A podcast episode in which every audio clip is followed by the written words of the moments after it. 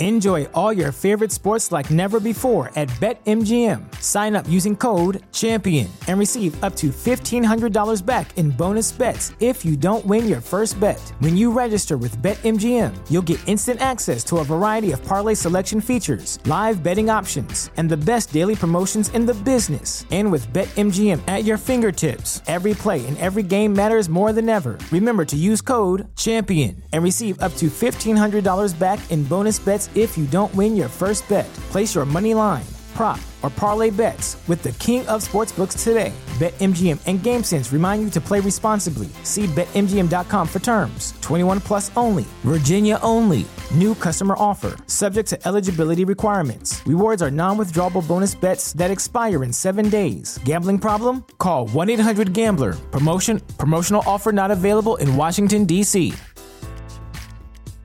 Say goodbye to your credit card rewards. Greedy corporate mega stores, led by Walmart and Target, are pushing for a law in Congress to take away your hard earned cash back and travel points to line their pockets. The Durbin Marshall credit card bill would enact harmful credit card routing mandates that would end credit card rewards as we know it. If you love your credit card rewards, tell your lawmakers hands off my rewards. Tell them to oppose the Durbin Marshall credit card bill. What's up, Buffalo Fanatics? Josh Allen here. Just wanted to say, uh, go Bills. Oh, baby. Woo! What is up? Buffalo Fanatics. Z-Bot here with you. Live on the Buffalo Fanatics YouTube channel. Monday night. It can only mean one thing. It is the smoke break. So good to have you in on this last Monday of the month of January as we approach the month of February and Super Bowl 57. The matchup is all set. And of course, our Buffalo Bills won't be in it. We know that by now, but somebody's got to win the whole thing. And it's down to the Kansas City Chiefs and the Philadelphia Eagles. Can you tell who I'm rooting for? Championship weekend in the books, AFC Championship in the books, NFC Championship in the books. One game was great, the other not so much.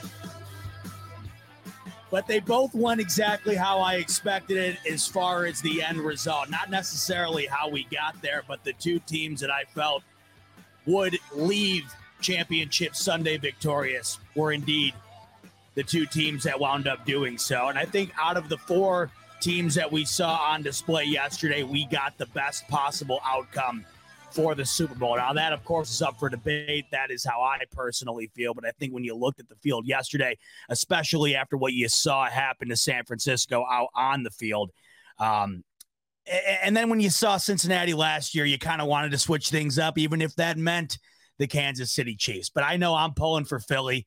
Um, love the city of Philly. Love what they've done with this organization. Hell, I'm jealous as all is is. I don't even know.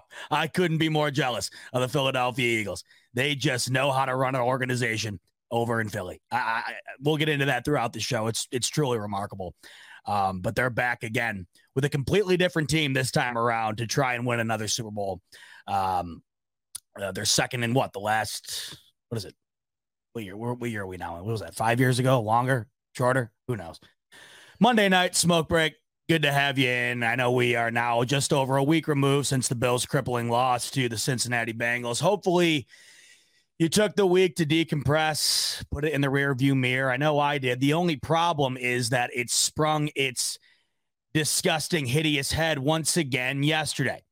Yesterday, just when you thought you were over what had happened last week against the Cincinnati Bengals. Just when you thought you were going to be able to put it in the rear view and move on, yesterday happened. And I know that I'm guilty of this. I don't know how you guys are, but when I watch playoff games post Bills exit, I always look at them through the lens of what could Buffalo have done to have gotten here? And then what would they have done or what could they have done differently in this position in order to have moved on? right? Because you're so I don't know, you're so wired to watch a game through the lens of a Bills fan. Then, of course, you're so heartbroken over the fact that they're not there. You can't help but think, okay, what would we have had to have done that this team is currently doing to have gotten here today? And then, in order to get over the hump of Championship Sunday, what would we have had to have done on that particular outing to move on to the Super Bowl? That's how I watched it. I'm sure that's how a lot of you guys watched it too. And there was a lot of glaring things that stood out on Championship Sunday that made you say, man, a lot of lessons to be learned here. And a lot of them impact the Buffalo Bills, how we view them, how we feel about them, and ultimately how they blend into the landscape of this league. This show was supposed to originally have been pre-recorded. Tonight I was supposed to have a we, we called it Lobster Fest. Now I think we just stole that from uh, Red Lobster. I think they're the ones who coined the Lobster Fest. But my girlfriend's dad, Gary, he, he's just he, he, I don't even know how to describe him. He's this if I, if you knew him, this would make too much sense. We were supposed to have a guy, a guy. He just got a guy for everything. We were supposed to have a guy come over to my girlfriend's parents' house tonight with just buckets of lobster. Apparently, he knows some guy who just is a lobster guy. You know how it goes. You know, you, you usually, you know, if you're craving lobster, you call up your lobster guy, like, like anybody else would, right? But apparently, the lobster guy said that they are short on lobster.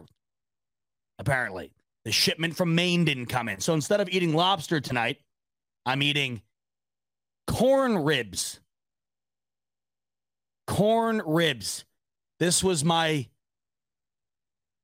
cuisine for the evening, chefed up by my lovely girlfriend Caroline, who just had to have these. We were at Trader Joe's before the show started. So this is where my life's at. All right. I watched the Chiefs win yet another win yet another AFC championship. Their fifth consecutive appearance, go to the Super Bowl again. Don't get to watch my Bills. And now I'm eating damn corn ribs. I mean, what what is going on in my life? But hey, at least I'm here with you live tonight. That is the silver lining of this whole thing. What is a corn rib? Roy Collins asked. I don't know. It's this.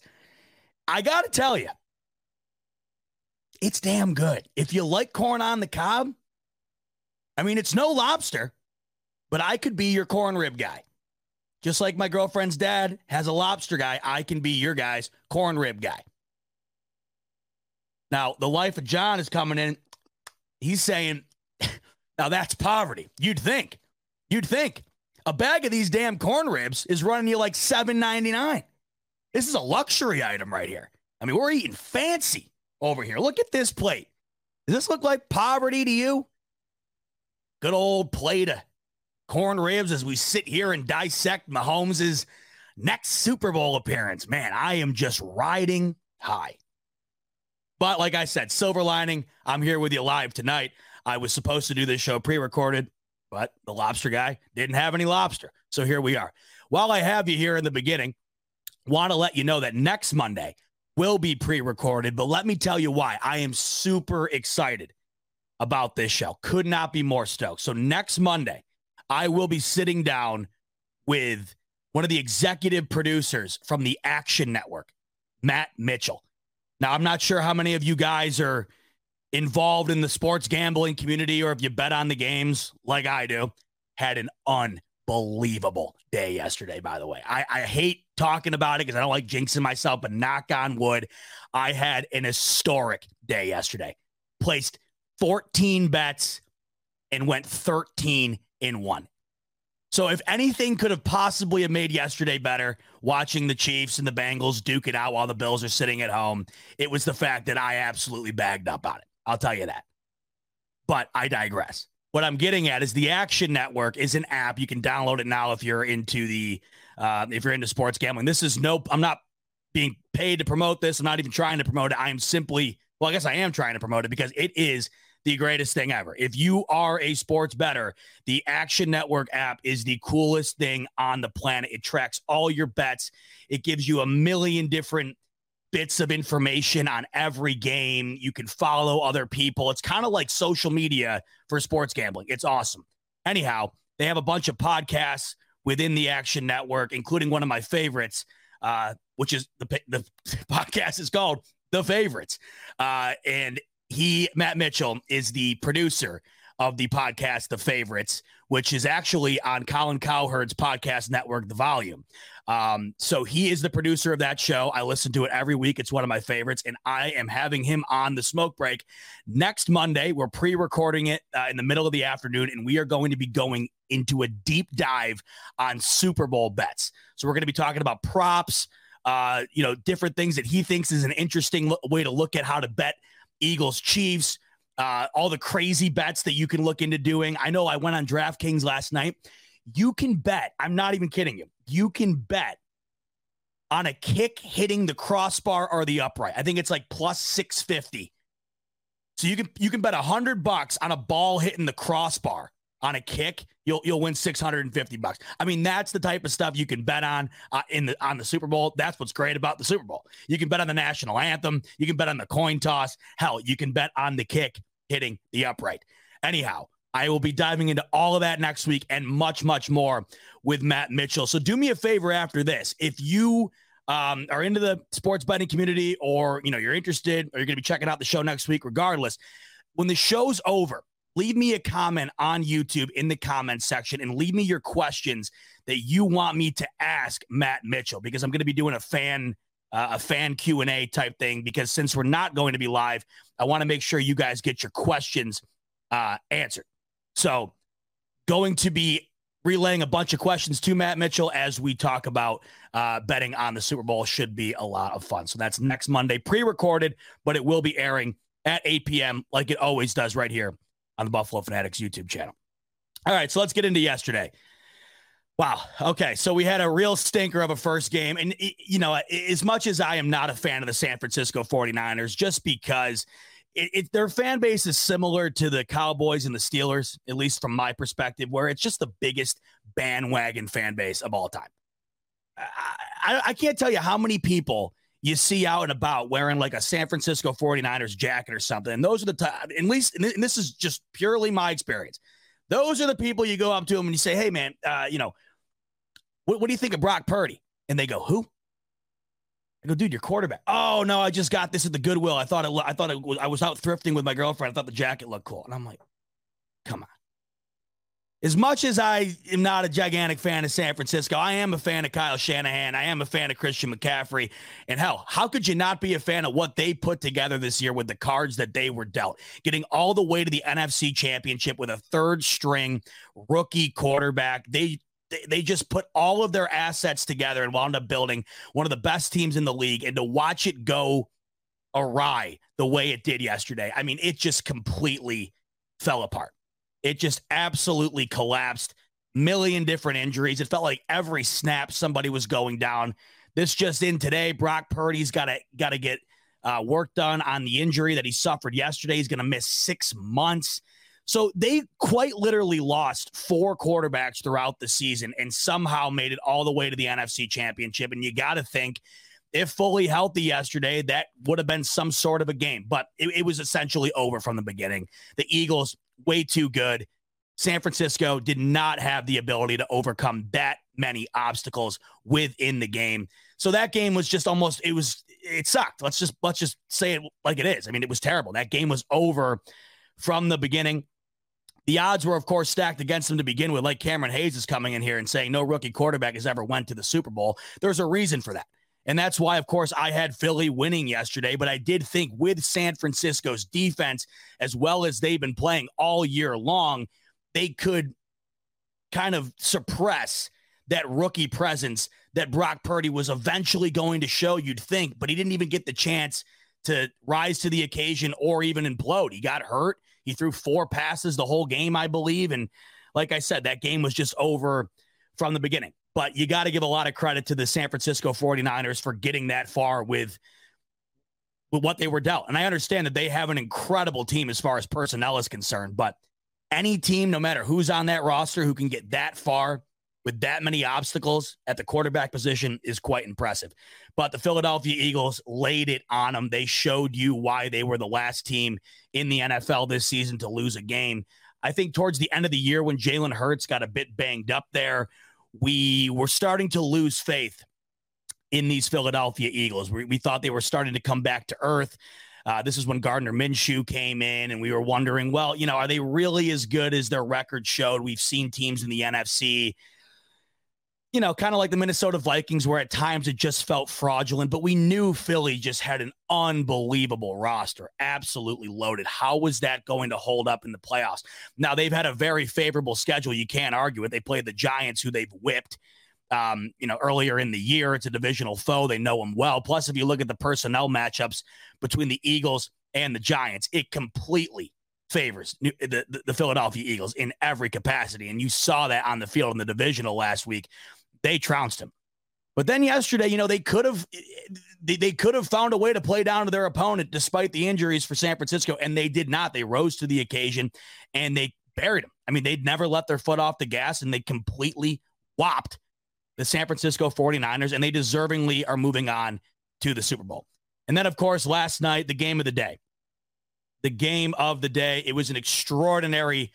Eh, if you're going to get an AFC championship with the Chiefs in it, 9.9 out of 10 times the game is going to be lights out one for the books. It's going to be an instant classic. And that is exactly what it was. That game was wild. There were some sequences in that game that were just beyond anything I've seen play out on an NFL football field before.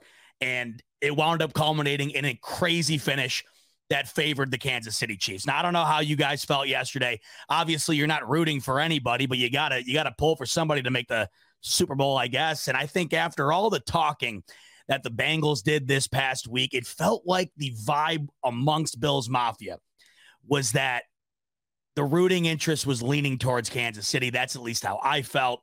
And I can't I can't lie to you. It just felt like it was a perfect opportunity for KC to prove that hey, Cincinnati, you've beat us the last three times. We're the only team who, or uh, this is the only team that Mahomes hasn't had his way with to be frank. Burrow's gotten the best from the last three outings. It just felt like it was time for them to rise to the occasion. That's exactly what they did. So there, there's your matchup for the Super Bowl in a couple of weeks here. It is the Eagles, it is the Kansas City Chiefs. But as we watched yesterday, as I said at the top of the show, as we watched yesterday, if you're like me, you watch that game through the lens of a Buffalo Bills fan. And you looked at it and you said, wow, this, this team is is this much better than the Bills because of this, or oh, you know, the, if the Bills had done this against the Cincinnati Bengals, maybe they'd be the ones, you know, maybe they'd be the ones playing yesterday. A lot of things came through my mind. So I thought today, as we break down what we saw yesterday and as we pursue the Super Bowl, why don't we look at yesterday through the lens of a Bills fan and break down the lessons learned from Championship Sunday as a Bills fan? Now, there was a lot of things that I learned yesterday as a Bills fan, and I think that is why the wound was reopened yesterday. I would say not necessarily during the Eagles game because it's the NFC. It just doesn't really matter as much, of course. The wound was si- seismically reopened for me during the Chiefs and Bengals game. And there were a lot of things that I took away from both games mostly the Kansas City game, but there's some things I took away from both games that really had me thinking as a Bills fan about the future and, of course, about the way that this season ended. So let's talk about the variety of things that we learned yesterday. Let's start from the top. The first thing that I think we learned, and it was probably the most obvious Patrick Mahomes is the best quarterback in the NFL, and frankly, it's not close we have these debates nonstop, you know, Allen or Mahomes. And then, of course, when Burrow starts to get involved, it's Burrow or Mahomes. And then people will have the argument, hey, it's uh, Justin Herbert and Mahomes. And then Trevor Lawrence will have a great week. And oh, it's, it's Trevor Lawrence, Josh Allen, Patrick Mahomes. It's not close. Josh Allen physically, right? As far as athletic attributes are concerned, there's no one like him. He's an absolute alien. He's a freak of nature. I've, I've coined him on this show as a mutant. He's a guy that you would find with Professor X and Wolverine and, and the, the whole X Men gang. I mean, quite literally not from this planet as far as an athletic specimen is concerned. But when you take a look at Patrick Mahomes at the quarterback position and what he was able to accomplish yesterday, off an injury that usually sides, sidelines it for a few weeks, or at the very least takes a few weeks to fully heal. We watched yesterday Patrick Mahomes do what we are just unable to do when we get into the playoffs, and that is find a way to win. Patrick Mahomes yesterday showed us that the gap between the Bills and the Chiefs is not necessarily as glaring as personnel is concerned, but more so in the way that they, they find ways to get it done in, in the moments in which it seems like all hope is lost. Right? The, the, the Kansas City Chiefs yesterday stalled out multiple times in the red zone. Patrick Mahomes flat out drops a snap and fumbles the ball away. They give the Cincinnati Bengals numerous opportunities to not only take the lead, but really win the game. And yet, somehow, yesterday, I watched Patrick Mahomes make two or three throws off of his basically disintegrated leg that he could barely stand on. And you're sitting there watching this and you're and you're just like how how does this guy keep getting away with this? Right? And then you see Travis Kelce usually on the receiving ends of these things and you're like how is he always that wide open? How do they always find a way? Now, when I talk about Mahomes being the best quarterback, I'm not talking about necessarily arm strength like Allen, the ability to run, the athleticism like I just mentioned. I'm simply talking about let, let's let's put it like this. Yesterday, when the game is tied, did you ever feel for a moment that when the when the Chiefs got the ball back that they weren't going to win the game? There's times with Allen that we feel that way, right? But I can't, I don't think we can confidently say the way that this offense has been operated this past season, I don't think that we can confidently say whether it's Allen's whether it's Allen's fault or not. That's that's irrelevant. You got to look at you got to look at it from the grand scheme of things. It's the combination of Mahomes and Andy Reid that you see on display yesterday that gives you the supreme confidence. Patrick Mahomes is not only the best quarterback in this league, but he's also in the best position to have his just unworldly traits as a quarterback, his IQ, his decision making, etc. He is in the best possible position for all of those traits to be fully taken advantage of. So you see yesterday that despite the injury, he comes into that game against the team that the Bills just got destroyed against and finds a way. So I think that that was it, it, stood out to me because we have now watched. I, I don't think we quite realize what we're watching here. And I know as Bills fans, this is really tough to swallow. It sucks. But I mean, what we're watching here is unprecedented. This is now five straight, five straight AFC championship appearances. Moving on to his second or his third Super Bowl before he's 27. The chance to win two before 27. The Bills have been great throughout this time, but it, it's the, the, the comparisons here are just not there, and they're not there with with the with the Bengals either. I mean, that's done. Yeah, the Bengals did beat them yet last year, right? The Bengals did beat them last year. They have that over the Bills, of course. They beat them in the big one. The Bills couldn't. But we got to stop trying to draw these comparisons because they're just it's just grasping at straws here. This team is in the midst of a dynasty. And I think the, the, the sooner we come around to realizing that we're just not there until we're proven otherwise, the easier it's probably going to be to swallow. Because this team just finds a way. No Tyreek Hill, no problem. Mahomes banged up, no problem. Travis Kelce game time decision, no problem. Every single year, five straight years, the year where Mahomes had to miss multiple games in the regular season Uh, every five straight years of an AFC championship appearance, all at home. I mean, they are in the midst of an absolute all time run here. And yet, every year, even including this year, I mean, this is what kills me. This is what kills me. We come into this season as the Super Bowl favorites, and I'm and, uh, and like uh, Amicus is saying here, he's talking about the Kool Aid. I was drinking the Bills Kool Aid this year. Mahomes is not better than Allen. What the FZ bot? Watch tape. I mean, Amicus, I, I don't know what to tell you here. I, I don't know what to tell you. If you're talking about from an athletic standpoint, if you're talking about from an absolute creature standpoint, I agree with you.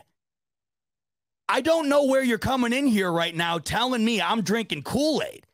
The Kool Aid's been served up to us on a silver platter. We've just watched these guys make five straight AFC championships, three Super Bowls in five years. How is that drinking Kool Aid? It's jealousy. It is jealousy. You got to come around to, to just accepting it. I'm jealous as all hell. I'm jealous. I tweeted out yesterday after after you know Travis Kelce, just legendary exposure of the uh, just legendary. Uh, I don't even know the right word to say it. I've never seen anything like it. Putting on blast the the, the Cincinnati mayor. And I'm sitting here thinking, oh my god, I can't believe this right now. I, I, I there there is no one in the league that I just frankly despise more than Travis Kelce. And I tweeted out, I said, Am I actually liking Travis Kelce right now? And somebody tweeted back at me and they said, uh, You ever wondered why we actually hate the Chiefs or Mahomes or Kelce? And it's a great point. There really is not a whole lot of bad things that you could pot. There really isn't anything bad that you can say about Travis Kelce, about Patrick Mahomes. I love Andy Reid. You can't say anything bad about Andy Reid. Uh, and then the Chiefs. Uh, is there a lot to to really say? Oh, they're, they're, I don't like them. It's not what they did with the. It's not what the Bengals did this past week. The answer is really no. I flat out responded and said the reason I can't stand any of them is because I'm jealous of the success here. I'm jealous of their ability to do what I have always wanted to see as a fan from my team. That's where the hatred comes from. Now, back with the New England Patriots, Belichick is very unlikable. Brady, with all the with all the scandals and all the, uh, the just the stuff that you were kind of you were kind of forced into just thinking that the Patriots were the evil empire, which of course they were. They were under Brady and Belichick. It was the evil empire. They were the most hated team by far from any fan base, perhaps you know, not including the NFC, right? But there seemed to be reason to have that hatred for the New England Patriots. There really isn't for the Chiefs. It's just that we cannot come to grips with the fact that it's got to be just a dash of, je- a jealousy. And I, I got to be the, I, I, and I'm the first to admit it. I couldn't be more jealous. The 13 seconds, finding a way to win that, how? Yesterday, down almost every starting wide receiver, Mahomes hurt, Travis Kelce, a game time decision. You lose Tyreek Hill this last season. They're better this season than they were without with, with him. It's it's remarkable. It's remarkable. And I think that we just saw yesterday that the the teams that are that are set up to take advantage of this window that they're in, which the Bills are currently in their window, they are absolutely taking advantage of it. So that leads to my next point. What did we learn? Well, we learned yesterday that the coaching gap between the Bills and the teams that are moving on is probably way wider than we are willing to admit, at least throughout the regular season. I talked about this a bit last week. The Bills won so many games this season that we we were often blinded to, to addressing the issues that were at hand. We were blinded to really looking ourselves in the mirror and saying, man, this team is not playing well. And then when you get your ass handed to you in the playoffs at home against the team you were a touchdown favorite against, then all of a sudden, not only are you looking in the mirror, but you, you're you're absolutely it's like an epiphany. But the sad reality is that it was there all along. And yesterday, what you see is that the team in the Kansas City Chiefs, and this goes back to when I say Patrick, I don't know why everybody everybody gets all offended by this, by the way. When you say Patrick Mahomes is the best quarterback uh, in the NFL right now, why is that a bad thing to say? you have to take into consideration everything that goes into it. He is I see a lot of comments coming in here saying it's it's scheme, it's Andy Reid. Yes, but he has that. So in turn it allows him it allows him to be the best in the league. That matters. Right? You're not going to reach your true potential unless you have the assets at your disposal to help you get there. Patrick Mahomes has every asset in the world. So to say that Al, you, you mean you can have the argument all day, but when you get down to when you get down to, to fit and then the ability to take advantage of that fit, I mean, I don't even know how we're even having the argument anymore. I don't know how we're having the argument. And it's this isn't a knock on anybody. Josh Allen, I mean, we, we're gonna go, we're gonna look back forever from now, right? And we're gonna say, man, like, was there anybody like Josh Allen before? And he's gonna be one of the first of many that you'll see throughout the future here, right? You're gonna be you're gonna see a you're gonna see a plenty of guys throughout the league as we go as we get older here that are similar to Josh Allen. Why? Because everybody's gonna try to go out and get one. Hell, we saw Kyle Shanahan trade all the way up to get Trey Lance because it seemed like he had a possibility to potentially be Josh Allen. He's changed the league. This is no knock on Josh Allen. He is a top three quarterback in this league, no debate. And when you when you want to get down to athleticism, right? When you want to get down to a guy who is the ultimate franchise guy, the face of the franchise, a guy that has the, mo- the most heart out of any guy I've ever seen. Yes, Josh Allen, Josh Allen, Josh Allen. But when we're talking about a situation right now where not only do you have the perfect fit, the perfect coaching, the perfect personnel surrounding you, and then you have a guy who's also a generational talent, it, the debate is not there anymore. The debate is not there. Now, what I will say is if Josh Allen was in that same situation as Kansas City is, then we'd probably be having this same conversation, but completely flipped. Right? Probably. But you have to remember all of those things matter. Tom Brady isn't winning as many championship rings as he did if he didn't have Belichick. But we don't sit here and discount the fact that he did have Belichick, right? We don't sit here and discount the fact that he had multiple all time tight ends. We don't sit here and discount the fact that they had some of the greatest defenses to ever play in the NFL. It all culminated into making him the greatest quarterback that's ever played. All the things surrounding Patrick Mahomes are helping culminate him to currently being the best quarterback in the NFL. So this relays into my next point, and that, of course, is how noticeable the coaching gap was yesterday. And this is what needs to be addressed in order to be able to sit here and have a legitimate argument about Josh Allen being the best quarterback in the NFL. Right? He's not, his skill set is not being taken advantage of the way we see yesterday with Patrick Mahomes, right? Or the way we see yesterday with a second year coach and Nick Sirianni taking advantage of what he has at his disposal in Philadelphia. You saw the gap and it's seismic. What we learned yesterday is the excuses that we keep piling on, one after the other, after the other, all these excuses that we're piling to the ceiling. That's exactly what they are excuses. We learned yesterday that we are, we, and this is what we've been doing this whole past week. Maybe you personally haven't, but collectively, as a fan base, this is what we've been doing the whole past week. Excuses. Fire Ken Dorsey. Fire Leslie Frazier. Fire Sean McDermott. I've seen fire Brandon Beane. I've seen everything you could possibly imagine. I've seen it all. Yesterday, Patrick Mahomes comes in basically on one leg. Travis Kelce was a game time decision with a back injury. Kadarius Toney goes down in the first quarter, and by the time the fourth quarter rolled around, Patrick Mahomes was throwing to wide receivers I had never even heard of before. The leading receiver yesterday for the Kansas City Chiefs was Marquez Valdes Scantling. I mean, what? If you had a, a free thousand dollars to bet yesterday and say, okay, this guy's going to lead, this guy's going to lead the day in receiving yards, that's who you're going to pick, right? Unbelievable. There, no one's making excuses there. Nobody's making excuses there. The biggest excuse right now, the biggest excuse right now is that Josh Allen doesn't have enough weapons. Josh Allen doesn't have a run game. Josh Allen doesn't have uh, the proper coaching, et cetera. I get all of it. I get it. But yesterday, the Chiefs ran for 40 yards. The Chiefs ran for just over 40 yards that whole game. Almost every starting wide receiver was injured.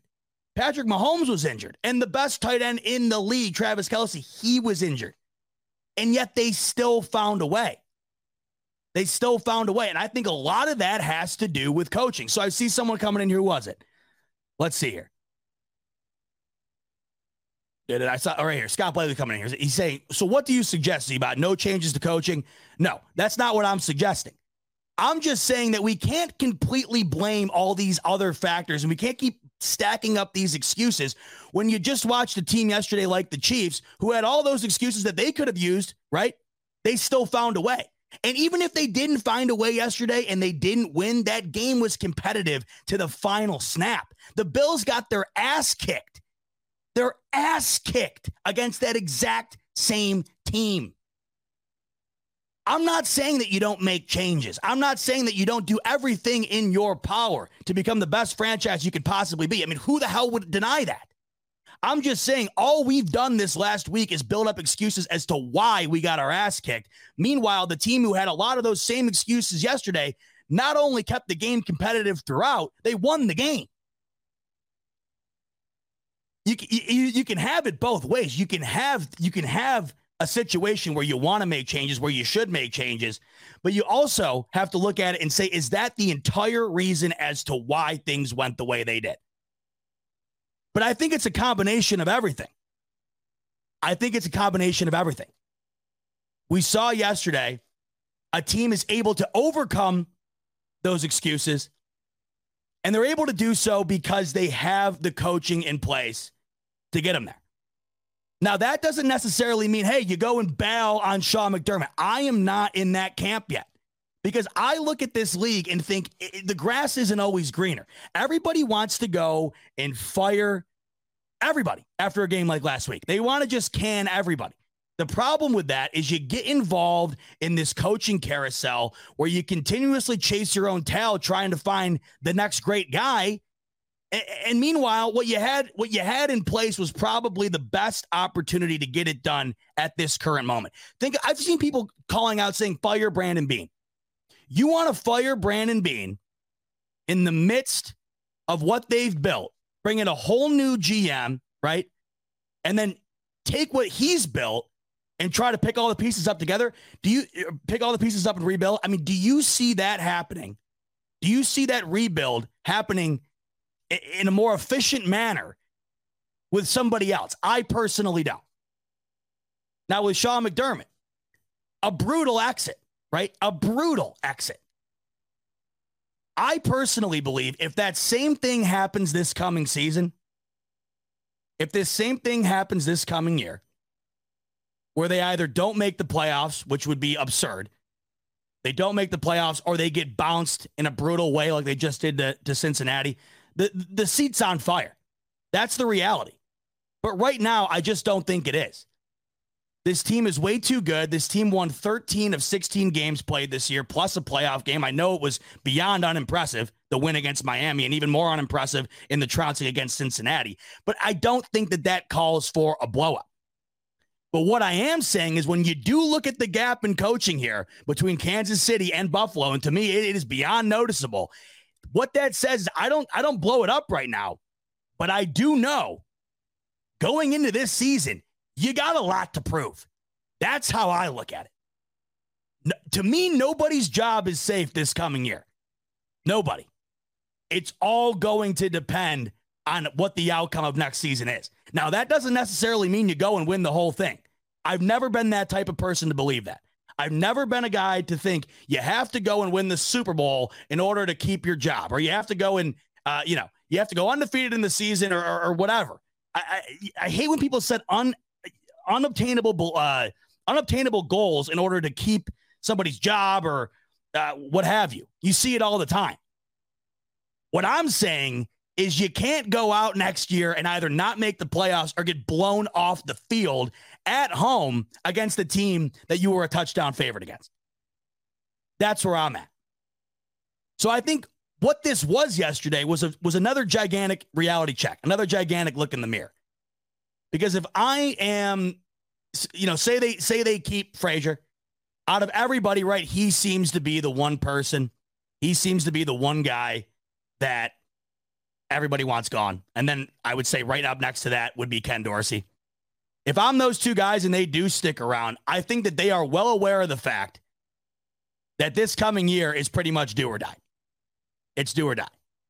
I don't know if it's that it's to that extent with Sean McDermott just yet, but I definitely I am definitely of the belief that the seat is way warmer than it's ever been. And if it ends the way it did this year next year, I mean, what what what more could you possibly? I don't know. It, it, it leaves me dumbfounded because it's a really tough position to be in. I I personally do not think that just re- blowing up this management. It, I I just don't think that that is. I just don't think that's the answer. But on the same foot, it's just I saw what what happened yesterday. All I can say is you have got to learn something from yesterday if you're this coaching staff and you're this management. You absolutely have to. Abby's making a great point here. At the worst, end the season like the Bengals just did, then everyone is see, exactly. Had the Bills gone out, and I, I've said this multiple times, had the Bills gone out against the Cincinnati Bengals last week and fought a eh, you know lost a hard fought battle down to the wire exactly like yesterday was. The Chiefs could have lost that game as easily as the Bengals did. Had the Bills have lost a game like that, nobody would be calling for anybody's job, right? Nobody would be questioning really anything, I don't think. But this is what happens when you lose a game like that. Everything just completely implodes. I mean, look at this fan base over the past week. It's just been nonstop clamoring to do the most extreme. And it's tough because I do understand the sentiment. You want change and you want whatever you think, you, you don't know what to think. So you just want whatever possibly could be the solution. I just, I don't think anybody knows what that is right now. What I do know is that it's possible to overcome all of these obstacles, all these excuses that we've been piling up, but they got to find a way to do it. And I think that this coming year, I mean, this is this is this is like you got to think you're at bat, and this might be your third strike.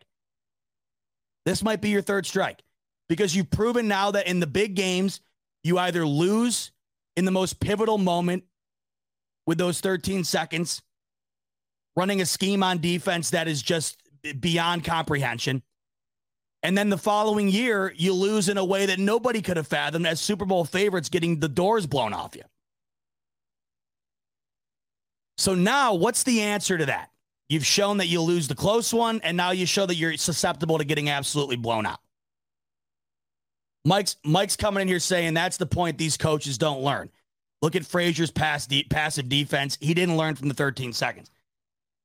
I am not entirely against that at all. The the the, the moving on of Leslie Frazier. I I just don't know. I don't know. It's so odd, is it not? The, the Leslie Frazier situation is so odd. How can this defense year after year, and this is what is this is why I have such a hard time saying, "Oh, we got to fire Leslie Frazier," right?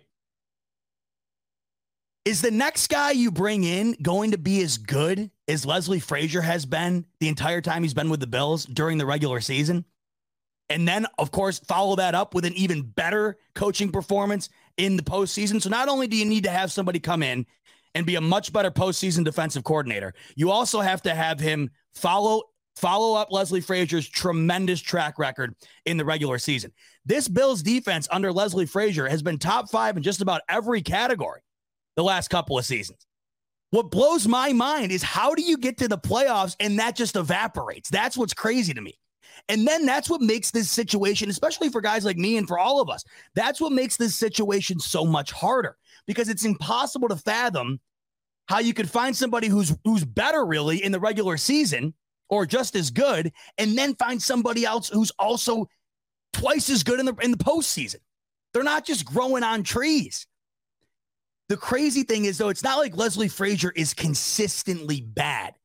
He's tremendous in the regular season. This defense, despite injuries and what have you, they have found a way to be towards the top of the league in majority of the main categories. They get to the postseason, and I just don't get it. I don't get it. And so, if if Leslie Frazier was going to be judged on his postseason performance alone. I completely understand the fire Frazier, right? I completely understand that sentiment and why I've seen it being tweeted out 5,000 times a day since last Sunday. I get that. The problem is, is that is there going to be somebody that you hire tomorrow? Because you don't fire somebody without the answer already on deck. And is that answer readily available right now to come in and coach this defensive unit to being one of the best defense in the league during the regular season and then get into the postseason and be the complete answer? That's what makes this so tough. Namdi's coming in here saying you won't if you don't search. I think it'd be probably of I, I think it would be ignorant to think that they're not constantly searching for a better solution everywhere. Right? Don't you think so? Don't you think that this this regime is constantly trying to look for better? The problem is it's not just as easy as it's not it's not as easy. At least this is this is how I feel. I don't think it's as easy as just looking at the body of work and then saying, okay, we fire, we are firing Leslie Frazier because of the game against the Bengals. Because if I am Brandon Beane, right? I'm sitting, I'm sitting down, right?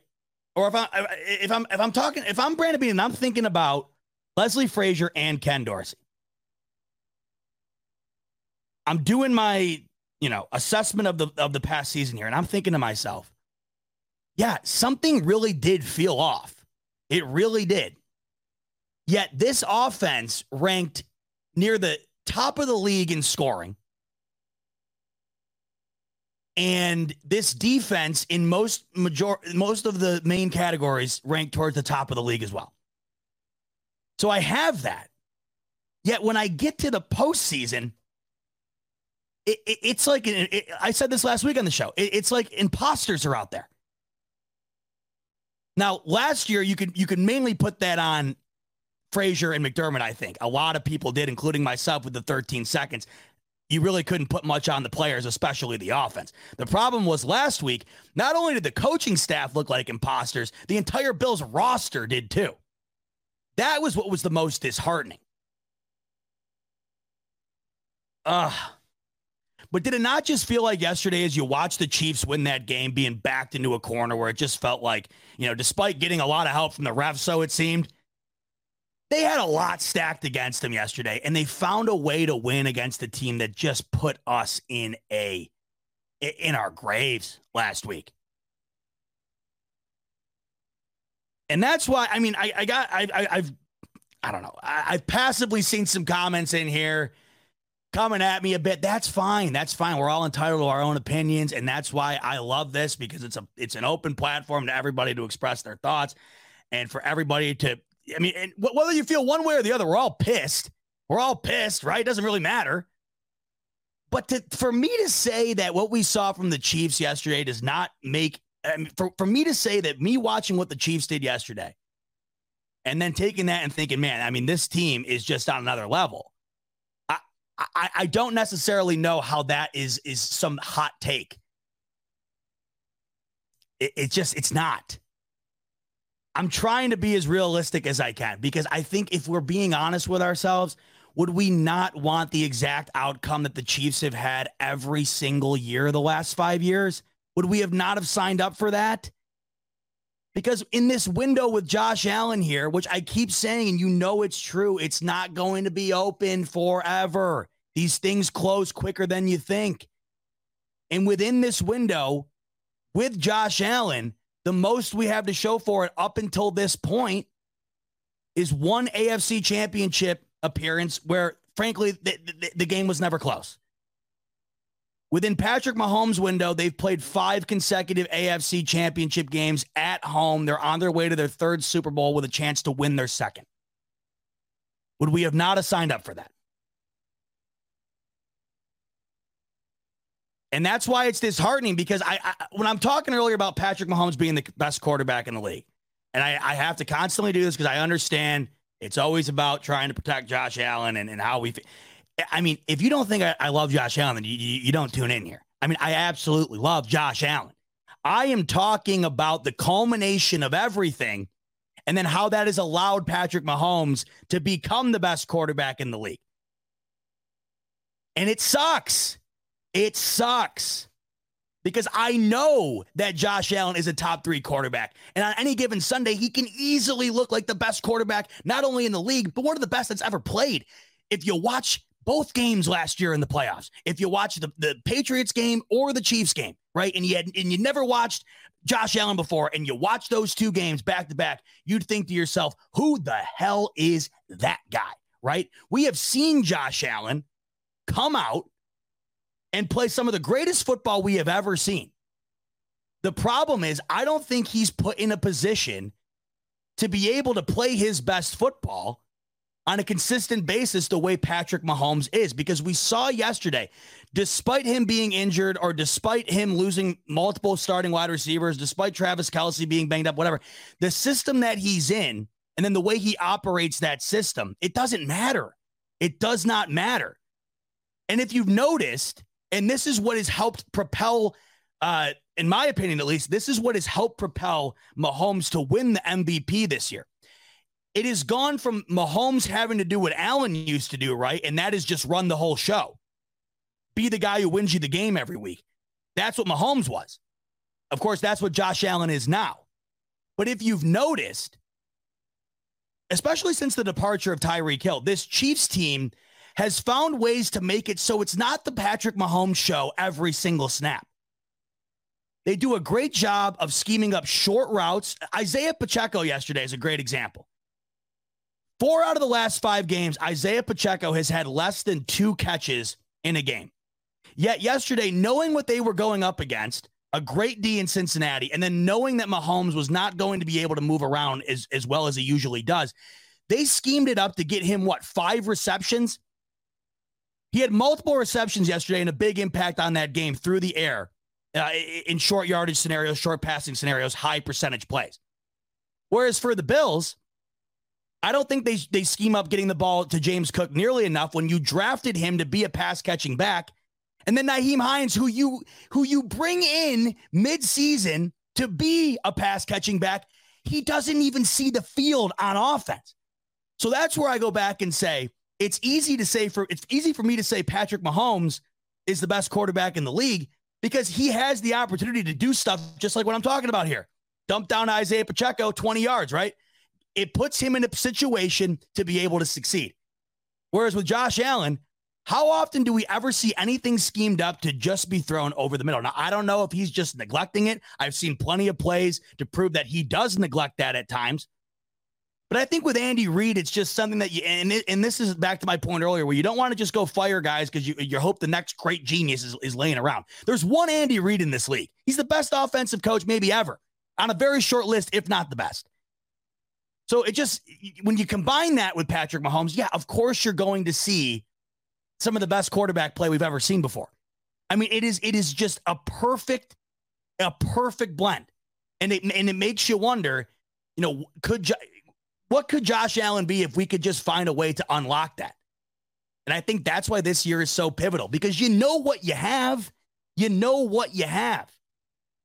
We saw it last week, third and two, right? Third and two the Bills dial up all four verticals to Gabe Davis, a 40 yard bomb on like third and two. I just don't think Andy Reid's calling that up. And even something like that, you don't have to be an offensive genius to figure that one out. That's what I'm talking about when I'm talking about a situation where he's just not put in a, in, a situation to succeed. Whereas I think Andy Reid says, hey, you know, you, you, you dial up Isaiah Pacheco on a little out route here on, on third and two, get the first down, keep the game alive or scheme up a million different ways to get Travis Kelce open because there's nobody within 50 yards of the guy ever. Get him the ball, move the sticks. And I know it's easy to say, well, he's got Travis Kelce. Yeah, I know. And, and watching Travis Kelce, it, it is the most, it is the most mind-numbing thing ever as a fan of a team, not the Chiefs, because it blows my mind how no team has ever, and I'm starting to think will ever find a way to cover the guy. So it's easy to say, well, he's got, you know, Travis Kelce. But I think what we learned this year is how great of a coaching staff the Kansas City Chiefs truly have because a lot of people, not me, but a lot of people thought this team was going to decline with the departure of Tyreek Hill. You could argue they were better. You could argue they were better. And, and, and without Tyreek Hill, Patrick Mahomes is going to win the MVP this coming week. And without Tyreek Hill, they're going to the Super Bowl. So it's just it, it, it's not just oh he's got this guy and that guy. It doesn't matter who they who he has. They put him in a spot to succeed every time, and he cashes in on it. Ugh. It's just it's not fun. It's not fun. It must be fun to be. It must be fun to be on the fun side of that, like the Chiefs side of it, or the, uh, the Eagles side yesterday. But when you know what you have and how it could potentially be that, and then you're just watching it not happen, it's not fun. And how could it be? What, what's what's fun about that? Josh Martin coming in. The Bills Super Bowl is the Bengals losing. I disagree with that. No, nobody. And this is the thing. I'm going to get into that in a minute. A lot of that had to do with Eli Apple and Eli Apple alone. Really, no one really had any resentment for the Cincinnati Bengals until the last week. I'm going to get into that in my in my uh, next segment here because that's another thing we learned yesterday. Going to talk a lot about that this next segment here because that to me is one big thing we learned this weekend. But no, I don't think anybody really cared about the Bengals losing or winning yesterday. It was more so, wow, Eli Apple is just having a field day on the entire Bills organization. Wouldn't mind watching that guy lose this weekend. I think that's what it all comes down to. Josh coming back in again saying Bills fans can't handle that Allen is just another QB. See, no, no, no. See, and this and this is what I hate about this.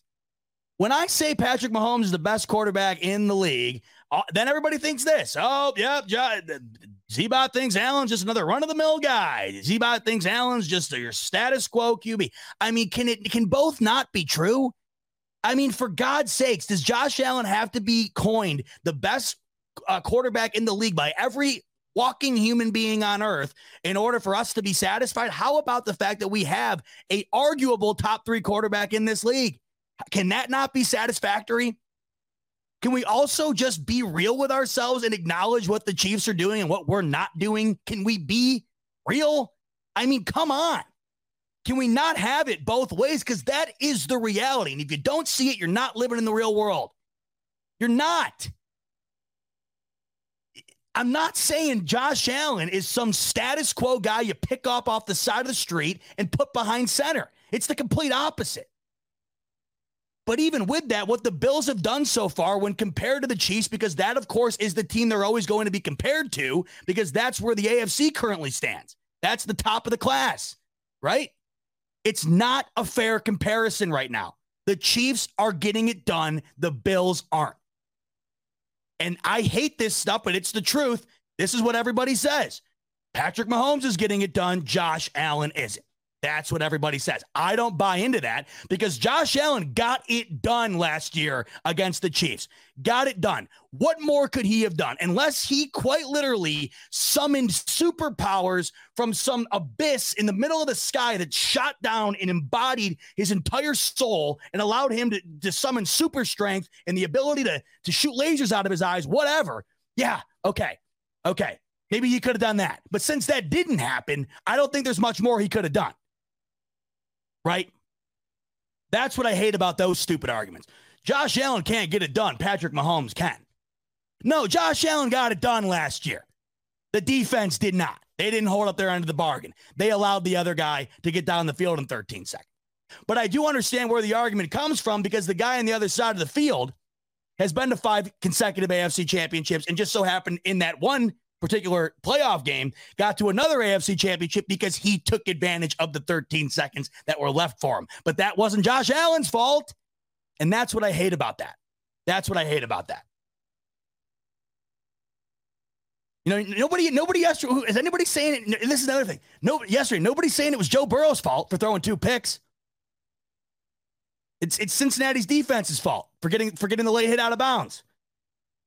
It's, it's, it's nobody's talking about the fact that Cincinnati allowed a 30 yard punt return for the Chiefs to get in range to be able to even get down to the point of getting that flag and kicking a field goal. Nobody's talking about that. Everybody's blaming Cincy's defense for that one particular play. I have yet to hear a soul today, all day. I've listened to a bunch of stuff. I've yet to hear a soul call out Joe Burrow for not playing all that well yesterday. Had two interceptions. Had Josh Allen had two interceptions yesterday, he would have gotten absolutely cast- castrated. If Josh Allen would have dropped the ball the way Patrick Mahomes did yesterday, he would have gotten absolutely roasted. So that's where I do understand how things are skewed one way or the other. There's got to be a healthy median. And that's the one thing I don't like about these things. Josh goes on to say he's not on Mahomes and Burrow level. Now, see, that's I also disagree with that. I disagree with that. There's levels to the quarterback position, and Josh Allen, Joe Burrow, and Patrick Mahomes are on the highest level. It's just that as far as succeeding is concerned, nobody's done it better than Mahomes. And yes, uh, unfortunately, Burrow has had more success in his short career than Josh Allen has. Yes, he has. Yes, he has. I mean, I, you, I, you want me to lie to you? But as far as talent is concerned, that is not accurate. Allen is chuck it deep or run, no middle to short game.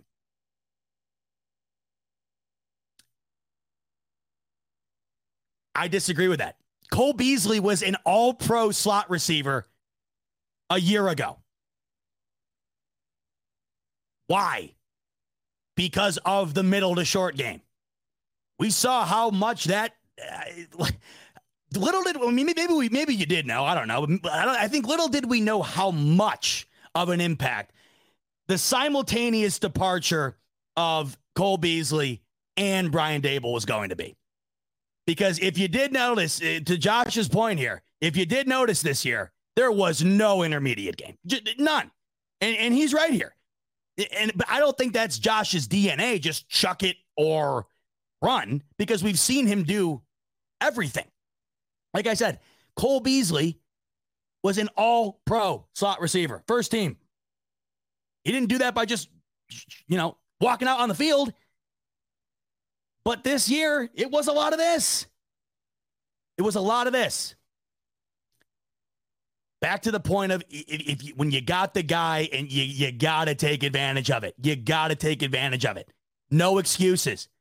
Because yesterday with Patrick Mahomes, Andy Reid took advantage of it. With without using the excuse of absolutely no run game at their disposal, uh, numerous starting wide receivers out, Kelce banged up, Mahomes banged up, no excuse.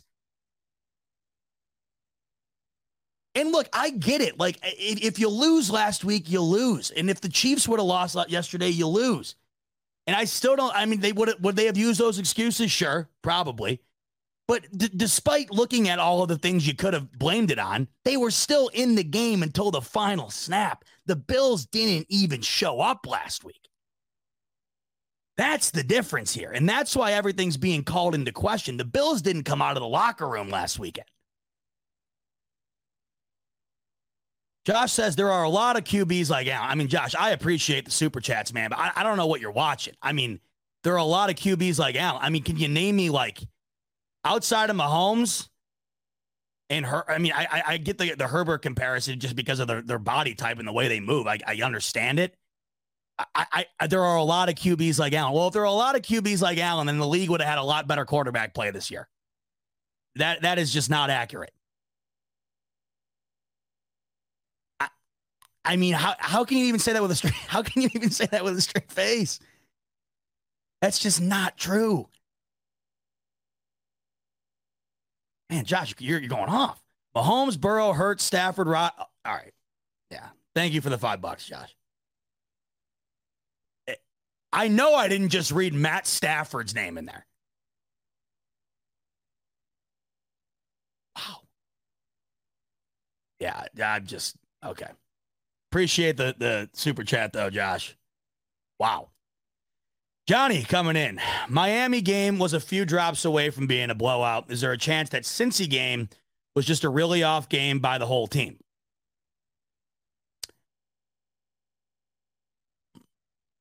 Mm. I'm I'm pausing here because I'm trying I'm trying to think about what you're saying about that Miami game. You know, this is going to transition. Eh, this is going to transition to one thing that I, personally learned yesterday, and it's kind of back to the excuses thing. Yesterday, the, the, of course, the the big reason today why everybody is not even really talking about Philadelphia today is because they played against a, a, a bunch of backups yesterday for San Fran because they were so injured, right? But it didn't matter. They still kicked the living shit out of them. I mean, they beat the brakes off of them. Right? The Bills went against Miami and Skylar Thompson without their starting running back with a banged up O line, and they barely won the ball game. Right? So that to me was another thing that you, you took away from yesterday where it was like, okay, Philadelphia is playing against a team that is more banged up than Miami was, arguably, but also has a much better defense, the best defense in the league. And they and they put up a 30 spot on them. And the thing of it was, nothing was coming easy for Philly yesterday. It, it, it, didn't seem easy, right? It didn't seem like it was easy to move the ball. But then all of a sudden you blinked and they were in the end zone. They just found a way. Whereas with the Bills in that Miami game, you kept thinking to yourself, like, how is this game still close? So I understand what you're saying, you know, a few drops away, et cetera. But you know, you, you can't discount that when you're when you fumble the ball to open up the second half and gift them a touchdown. You, you, you can't discount the fact that there were mul- you know the multiple turnovers in that game that kept them alive. Yesterday, it was seven to seven at one point, and Philly just ran away with it. The Bills were unable to do that. And I think it's interesting because yesterday you kind of got the perspective of both sides of the coin. When you look at Philly, I personally think when you when you compare Philly to Kansas City, Philly is a much better team. They just got everything. They have a top five unit in every positional group. it's extraordinary what Philly's got going on. And when you compare them to KC, outside of quarterback, I mean, what is Philly not better at? Right? Now, Philly they're the team that you fear because of the guys that they have. I mean, they're just an absolute loaded roster. Whereas Kansas City, they're the team that's feared because they got Patrick Mahomes and they can just find a way to beat you no matter what happens, no matter who you have. Like yesterday, they just find a way. 13 seconds, right? Or the entire team's banged up, right? They, they just, it's, it's, I can't even describe it. It's just like, it's the Chiefs. That's why you know the game is never over until it is over when you're playing the Chiefs. That's why this matchup to me is extraordinary. I think you're getting two sides of the coin here that are both proven ways to win in this league. Which way is it is, is going to come uh, you know, come out on top? It's kind of like what the Patriots used to be under Belichick. They never they, they, they very rarely blew you out, right? They they very they very rarely just smoked you the majority of their, their Super Bowls, that's why the, the Patriots Super Bowls throughout history are some of the greatest Super Bowls ever. They were the most dramatic, craziest finishes, wildest games. That's just kind of who the Patriots were, but they found a way, like at, outside of the Giants, who just somehow, you know, they found a way. But the Patriots, every other time, man, just found a way. Somehow, some way. No matter what happened in that game, they found a way. That's what the Chiefs are. That's they've been like that recently. Whereas Miami or uh, whereas Philadelphia, they're just they'll just overpower you. I mean, how many teams did they just smoke this year? Just killed them.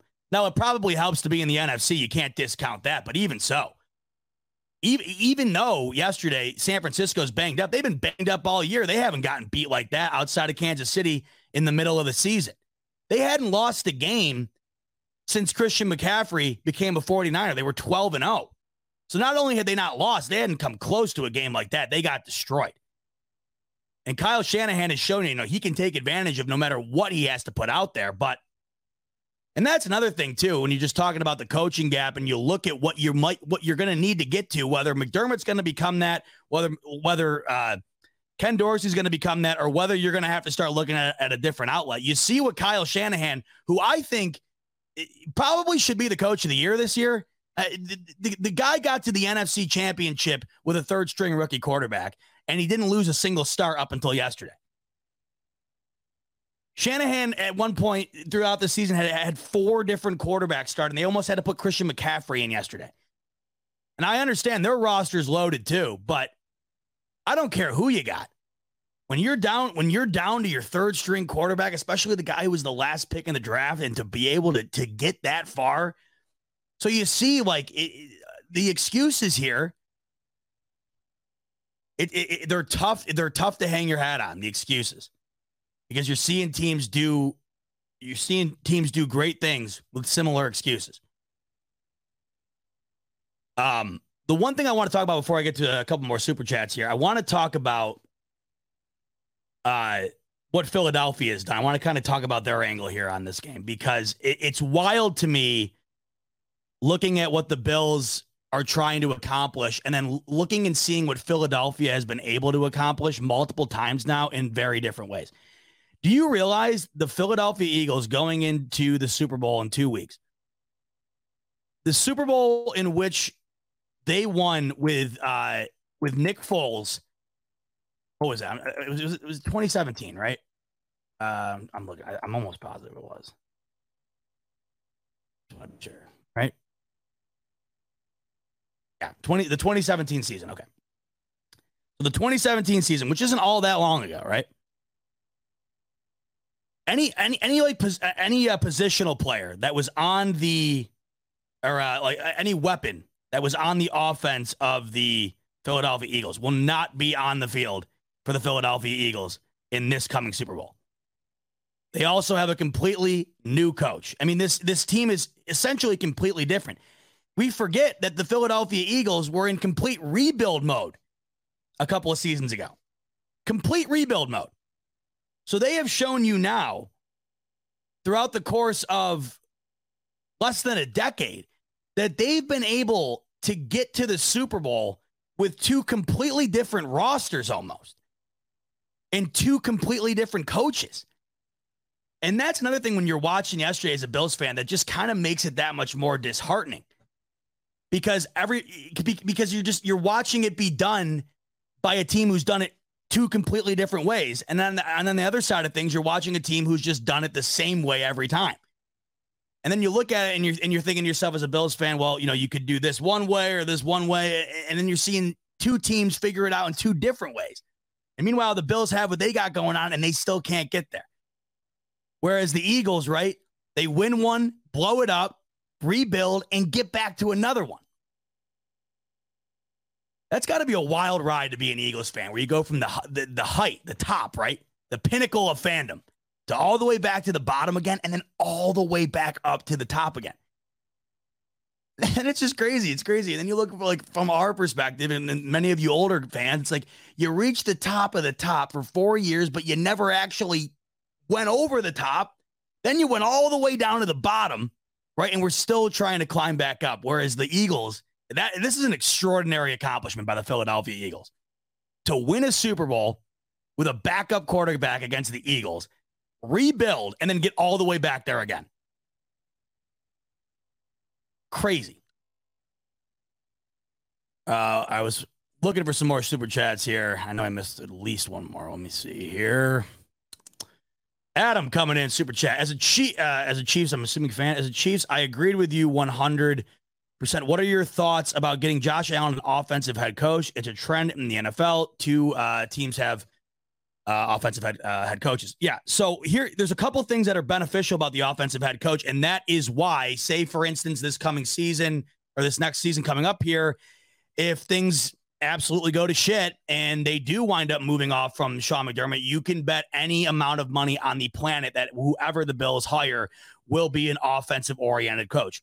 There's a couple of reasons for it. One, you don't have what happened with Brian Daboll happen to you again because I mean, this is just the way it's going to go. Say the Bills go out this coming season and have an extraordinary offensive year, just as good as we've seen. Ken Dorsey's going to get a head coaching job, or he's going to get multiple interviews. Hell, he got an interview this year, and it was just, it, to our standard, at least as of late, it, it wasn't all that impressive. I mean, it was good. The offense was good this year, but towards the end of the, the you know the second half of the season, it wasn't I don't know. It just didn't seem electric, right? We all have that same feeling. He's still got a, an interview. That is the Josh Allen effect. If you are coaching Josh Allen on offense and the team is succeeding, you are going to get interviews. And then if you are over the top succeeding, you're going to get a job. So the problem with having a defensive head coach is that you're going to be running through this offensive coordinator carousel if the guy is looking to go and get a head coaching job. Now, of course, if you have guys like uh, McDaniels forever and with New England, outside of him taking the Colts job for two days there, he never left. It was just him and Brady forever. That is very rare. Usually, when you see tremendous success on the offensive level or the defensive level, too, I mean, we've seen that, you know, Robert Saleh, terrific defensive uh, coach for the San Francisco 49ers, get to the Super Bowl, right? He gets the job with the Jets. So we, we see it on both sides. But the difference is with the offense, it's very predicated on your quarterback. And when you got a guy like Josh Allen, who is always going to be giving you, you know, must see football on the offensive side of the ball, that is going to reflect back reflect back on the offensive coordinator. And that, of course, is going to lead teams who are needy of an of a new head coach to take a look at you.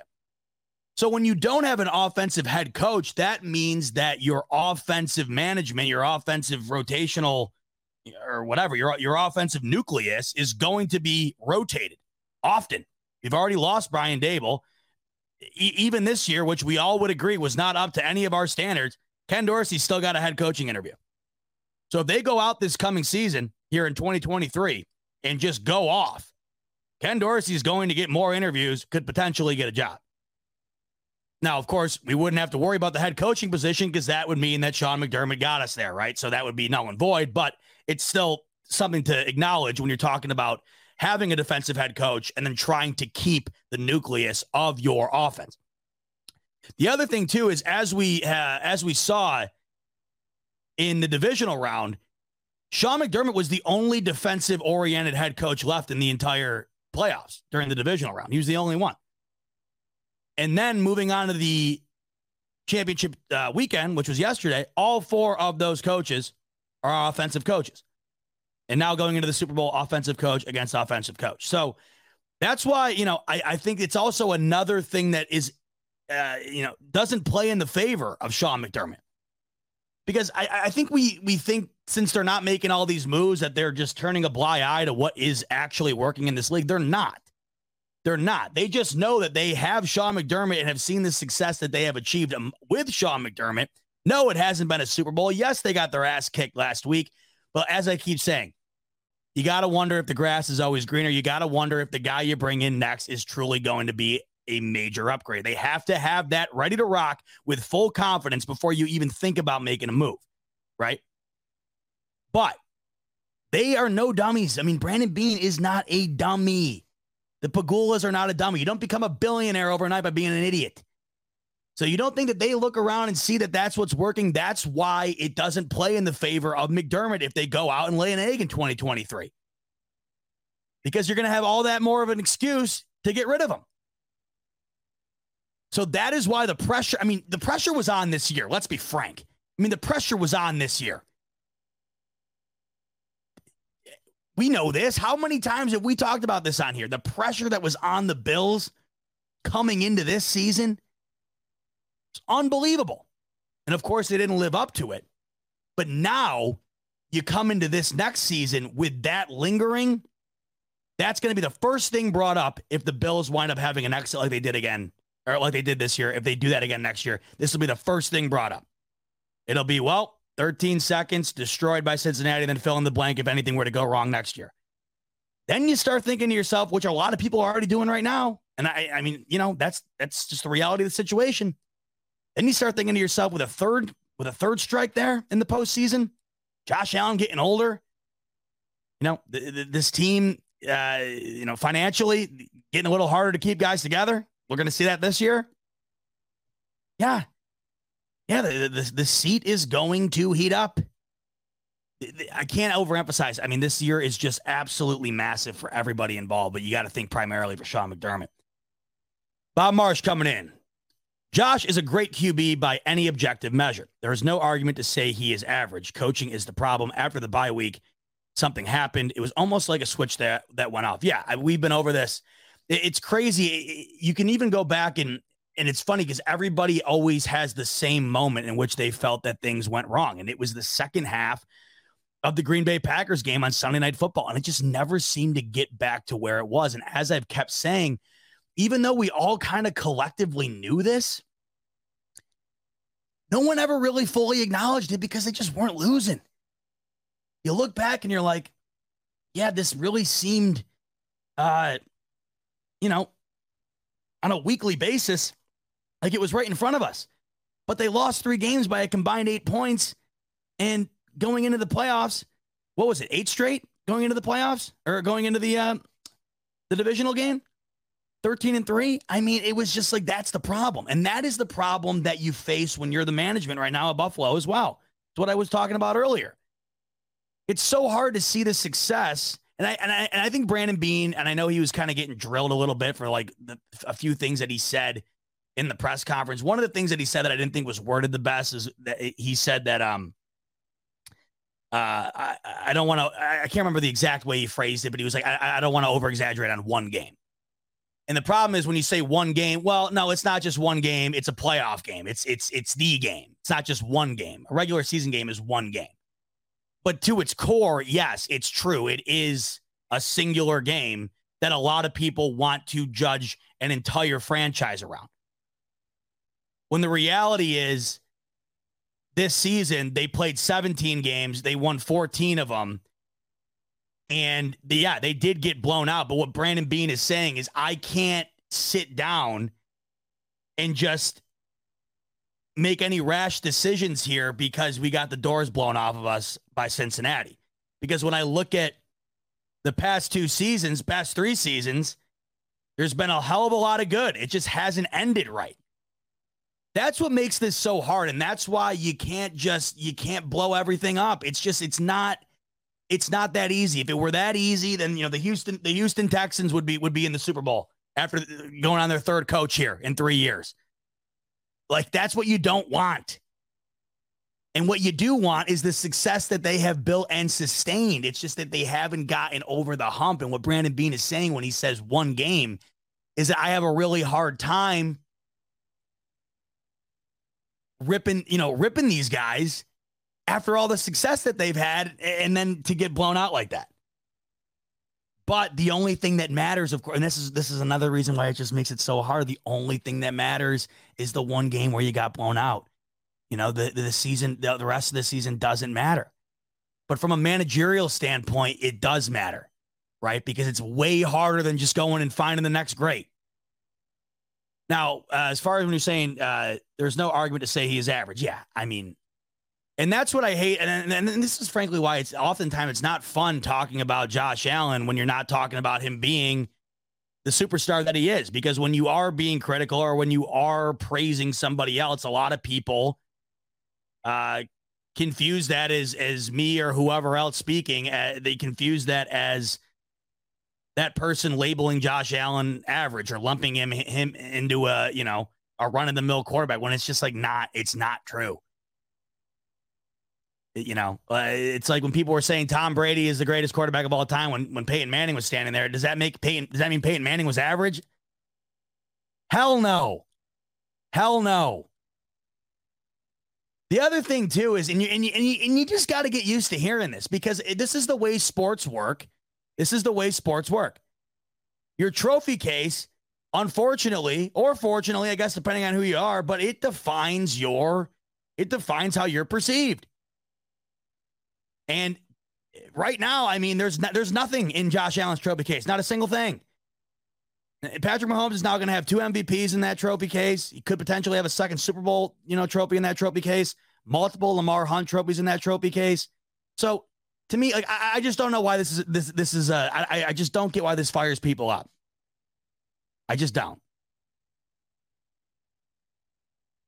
I, I understand the resentment because I have it. Believe me. I like this point that Nnamdi's bringing up here. He goes, see about you do what the Eagles do, making hard decisions, including letting go of people who can win. That is a great point because back to what I was saying earlier. Carson Wentz wasn't bad when the when the Eagles got rid of him, right? Like he, Carson Wentz was on pace to win this the MVP the year they won the Super Bowl with Nick Foles. And they moved off of him rather quickly. Way quicker than anybody would have anticipated. Then they drafted Jalen Hurts, a guy who that fan base was not particularly fond of drafting. If you go back and read some of the reports uh, around that draft pick, it was not in a positive light. I mean, people were not were not happy about that draft pick. And then you fire Doug Pederson, which I at the time thought was absurd. I think Doug Pederson is a terrific coach. You saw that on full display this year with the Jacksonville Jaguars, and they're only going to get better as a result of it. They fired Doug Pederson, what, a year after winning the Super Bowl? And everybody there, for the most part, or at least, I mean, the majority of people were like, how do you fire Doug Pederson? Enjoy all your favorite sports like never before at BetMGM. Sign up using code CHAMPION and receive up to $1,500 back in bonus bets if you don't win your first bet. When you register with BetMGM, you'll get instant access to a variety of parlay selection features, live betting options, and the best daily promotions in the business. And with BetMGM at your fingertips, every play and every game matters more than ever. Remember to use code CHAMPION and receive up to $1,500 back in bonus bets if you don't win your first bet. Place your money line, prop, or parlay bets with the king of sportsbooks today. BetMGM and GameSense remind you to play responsibly. See BetMGM.com for terms. 21 plus only. Virginia only. New customer offer. Subject to eligibility requirements. Rewards are non withdrawable bonus bets that expire in seven days. Gambling problem? Call 1 800 Gambler. Promotion. Promotional offer not available in Washington, D.C. He just won a Super Bowl with a backup quarterback.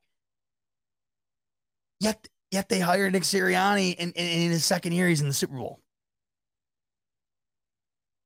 So it's like you're saying, it's a great point, but that's what makes it so hard. The Eagles, they hit on everything. Do you know how hard it is to hit on that? Do you know how hard it is? And, and even though they were they were right on both accounts, apparently. I mean, I don't necessarily know if they were proven right to get rid of Doug Pederson. I don't I don't know. I don't know if that's been proven, but hey, what the hell do they care? They're going to the Super Bowl. I mean, would any of us care? I mean, would you give a shit if I was coaching the Bills so long as we got to the Super Bowl? I, I know X's and O's as much as I know Z's and Y's. I mean, that, right? But if we got to the Super Bowl, would you give a damn? Nope, you wouldn't. So do you think anybody in Philadelphia today cares that Doug Pederson's not their coach? Nope. But at the time, I, I don't know. It just didn't really make a whole lot of sense to me, at least. But you, this is what makes what they did so impressive, really so mind blowing. Carson Wentz was was on an MVP tear, and then w- not too shortly after that, they just move on from him. And then they draft a quarterback who was not a, a, guarantee to be a success in this league. He comes in, it didn't look like he was going to be, uh, you know, perhaps worthy of as high of a draft pick as he was. And then all of a sudden, he's in the MVP category. And then you move off of Doug Pederson and you hire Nick Sirianni, who had an, an atrocious opening press conference, and everybody's questioning that hire. Now he's in the Super Bowl. But the thing is, they rolled the dice and they landed on both. So I understand what you're saying. You got to do what the Eagles do, make hard decisions. Are you ready to roll the dice? And if you're ready to roll the dice, how confident are you on both of them turning up as winners? Because it seems easy in hindsight because we're watching it. But the fact of the matter is, it wasn't easy. It was not an easy decision at all, and they got blasted for it. It worked, but it looks like it was. It looked like it worked with ease because we're looking at it through the rearview mirror now. But I got to tell you, you're making a great point because they did do it. They did do it, and it worked. Just makes you wonder, though. Nnamdi, right? And the rest of us makes you wonder what if it didn't work? What if it didn't work? What if they moved off of Carson Wentz and Doug Pederson? And at this moment in time, they were one of the worst teams in the league. How would how would morale be in Philly today? So you gotta this is why I say if you're gonna roll though, if you're gonna roll that dice, right? If you're gonna make these hard decisions, you better be damn sure that you have the utmost confidence in the replacements coming in being the guys. Because if they're not, look out. You're screwed. You're screwed. Think about it. If Brandon Beane rolled the dice and and did what Philly did and it didn't work out, I mean that's his that's his career. It's gone. It's done. Then of course, you know, if it does work out, you're a Hall of Famer potentially, a Hall of Fame general manager. But you know eh, that that such is life. I mean, life's a gamble. Eh, eh, when when you're gambling in general, right? I mean, the, the, the, you either win or you lose, man. Feels great to win. Feels like shit to lose.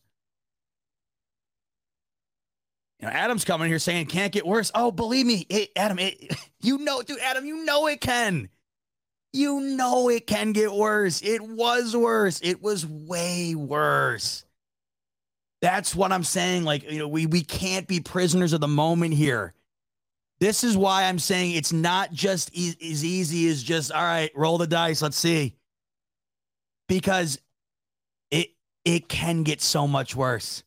It was so much worse forever for my whole life.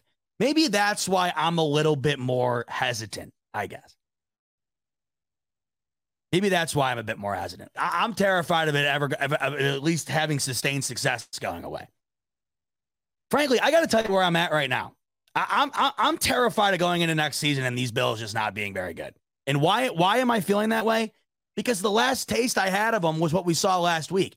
And I said this last week, and this is why I felt so amazing going into the, this past season because of what we saw out on the field by that team in the playoffs last year. How could you not? I mean, it sucked. Your heart was shattered, and, and you'll never get over the loss to Kansas City. I know I won't.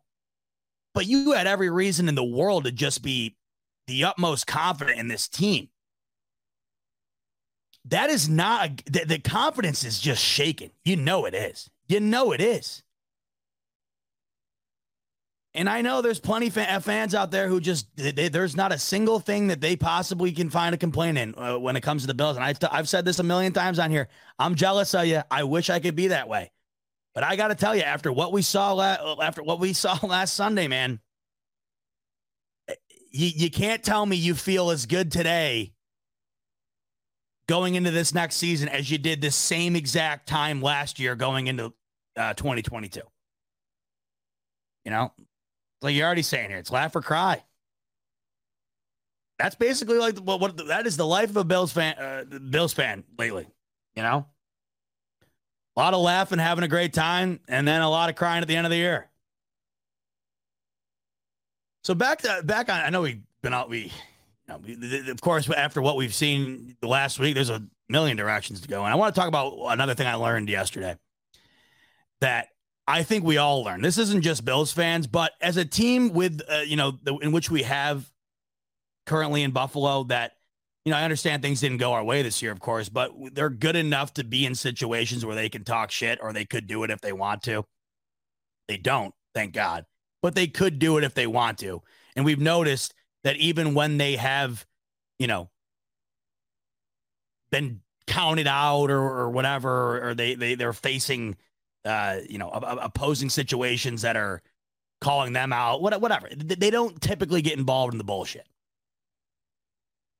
What we learned yesterday, and frankly, this whole past week, don't talk shit unless you can back it up. And do not give the opposing team any additional fuel than they already need, especially when you're facing a team who's loaded up with fuel to begin with. The Cincinnati Bengals lost that game the second the Bills game ended, in my opinion. And I, and I, and I backed it up. I personally backed it up. They got over their skis cocky. Where did that come from? Look, I get it. You went to the Super Bowl last year. You had a lead. You could have won it. And, I, and and this is what pains me about this. I got to be honest. I, I there wasn't a thing that I disliked about Cincinnati. Man, I had all the love in the world for the Bengals what they were able to do for us to end the drought. I mean, you've seen the video of me by now. I'm sure I've played it on here a million times. Me and my dad soaking each other in champagne, crying because Andy Dalton hits Tyler Boyd for a touchdown in a game that was meaningless for them so that we could make the Super Bowl and lose to the Jaguars. I couldn't have been happier in my life. I never, I mean, that was one of the best moments of my life as a, as a sports fan. It was the best moment of my life as a sports fan. God, that is sad to say, but it's true. It's true. I can't believe I just said that out loud. But whatever, it's true. I mean, screw it. You know, we're, we're all in the same boat. Shit, we're all Bills fans. Good God. Anyway, anyway, I had all the love in the world for, for Cincinnati Bengals fans. For Christ's sake, I even bought an Andy Dalton jersey to commemorate the, the, the moment. I wore an Andy Dalton jersey. I was living in New York. I was living in Manhattan at the time. I was living on on the Upper East Side of Manhattan. I was moving into my apartment the week before the Bills playoff game.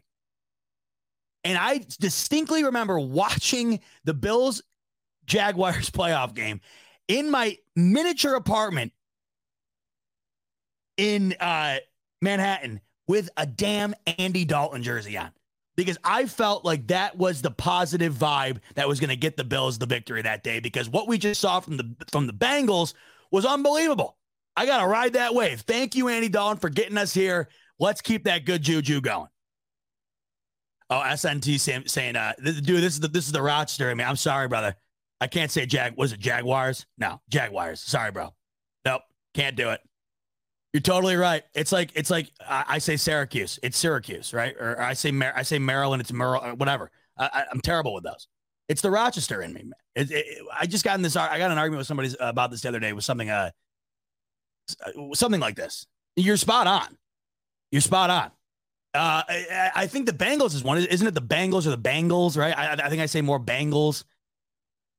Now the Jaguars one. I know what you're talking about. I, every time I see the uh, the the car commercials, like, a, uh, uh, go to your your nearest Jaguar, Jaguar, Jaguar uh, dealership today, and I'm like, man, it'd be cool to be it'd be cool to be British. You know, they always say things with such zest. You ever you ever see those Jaguars commercials? there, I'm saying it again. You ever see those Jaguars commercials where they're like, visit your nearest Jag- Jaguar Jaguar dealer today? And I'm like, man, that'd be sweet to be able to talk like that. Whereas, like, if I was doing the commercial, would you ever buy a, Jaguar? If I was like, visit your nearest Jaguar, uh, visit your nearest Jaguar dealership today, you would never buy it. You wouldn't. But that's why they got the that's why they got the really cool sounding British guy doing the uh, the voiceovers, and and that's why I'm talking about Andy Dalton ending, ending the drought uh, for the Bills. you know. Anyhow, I had a lot of love for the Cincinnati Bengals, a ton. I absolutely loved the Bengals because it always felt like they were similar to the Bills in the fact that, you know, always just kind of mediocre and maybe they'd have a flash here or two, but never, never great, right? Or at least in my lifetime. Um, the fan bases were always very similar, very similar region of the country. Um, just a lot of similarities, and there was never anything to dislike about Cincy. There just really wasn't. There was no bitter rivalry really there. There, there just there was no love lost between the fan bases. I, and then that whole thing happened with Andy Dalton and the and the drought ending, and all the money that we donated to Andy Dalton's foundation from the Bills Mafia here, and and didn't we do like wing donations or something? And then and then Andy Dalton came out and did a whole thing about how appreciative he was he was of. I mean, it was awesome. And then of course. Just a couple of weeks ago, man, the Damar Hamlin situation happens in Cincinnati. I was there, man and I met all of these Bengals fans, and they were the coolest. I told you guys this. I loved it. They were the coolest fan base. I mean, obviously they were talking their shit. I was talking my shit, but after after we just were, you know, screwing around with each other, we got to talking, and man, they were some really awesome people. All in the same boat as us, where they went through a lot of years and nothing, and now they're here with a great quarterback and a great team, and they're just so excited about where they're at. And all of a sudden, in a week, they have become the, like the most hated team around.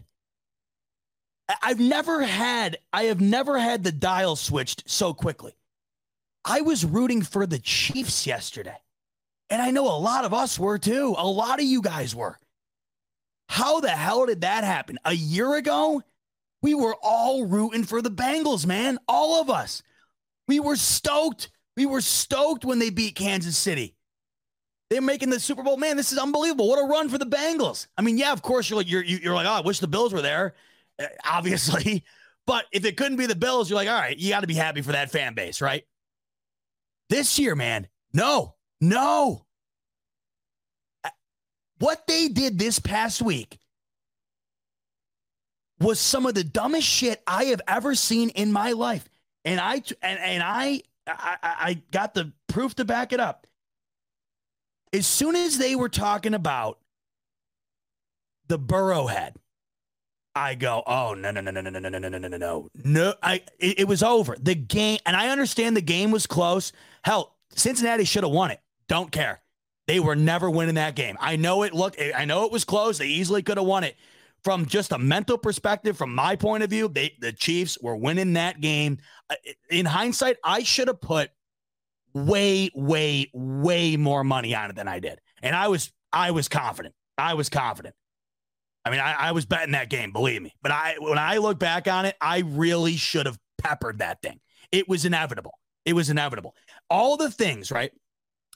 So there was already the narrative. There was already the narrative that the Chiefs could not beat Joe Burrow and the Bengals. Without even having to say anything, the Chiefs know that because all the talking heads in the media, that's all you were going to hear all week this week.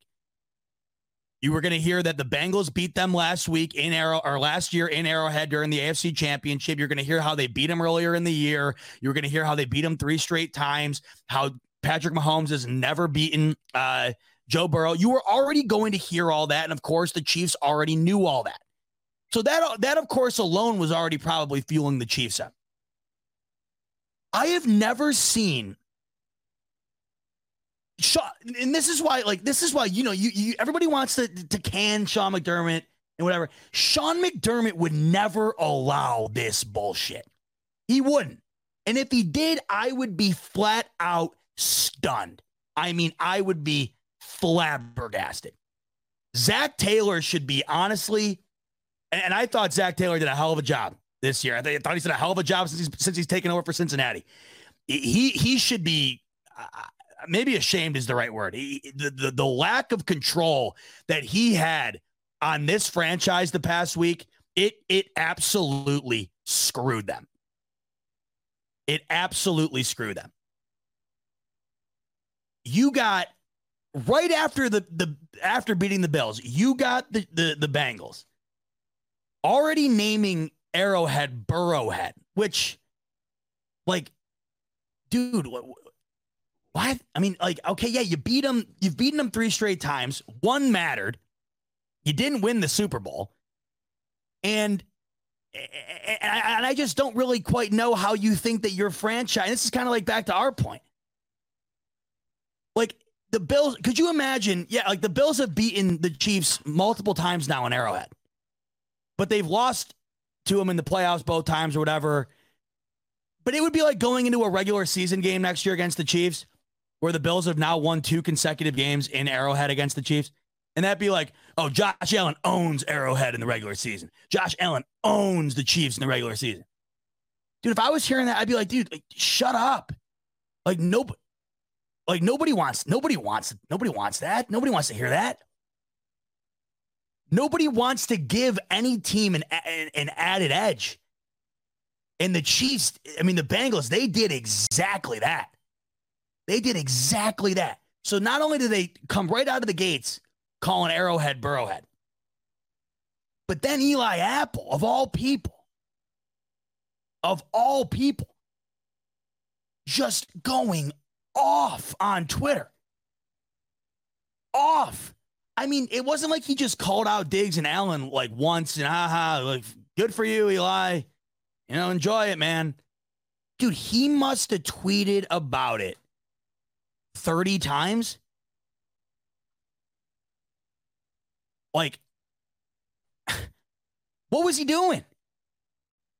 It almost got to the point where I was starting to wonder, like, how is there not a teammate or how is a coach not told him to stop yet? Like, how is no one told him to stop?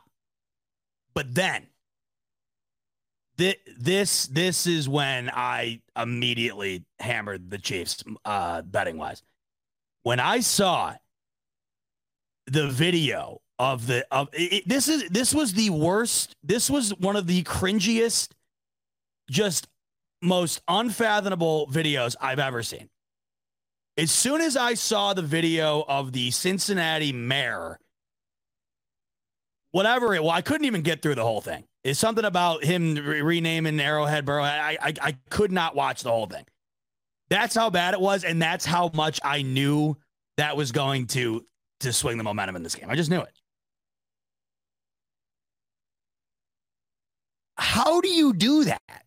And and and I understand. I guess you know nobody from the team could control that, maybe, or maybe they could. How do you not have the self awareness? You haven't. You haven't. Like, what are you doing? And then it.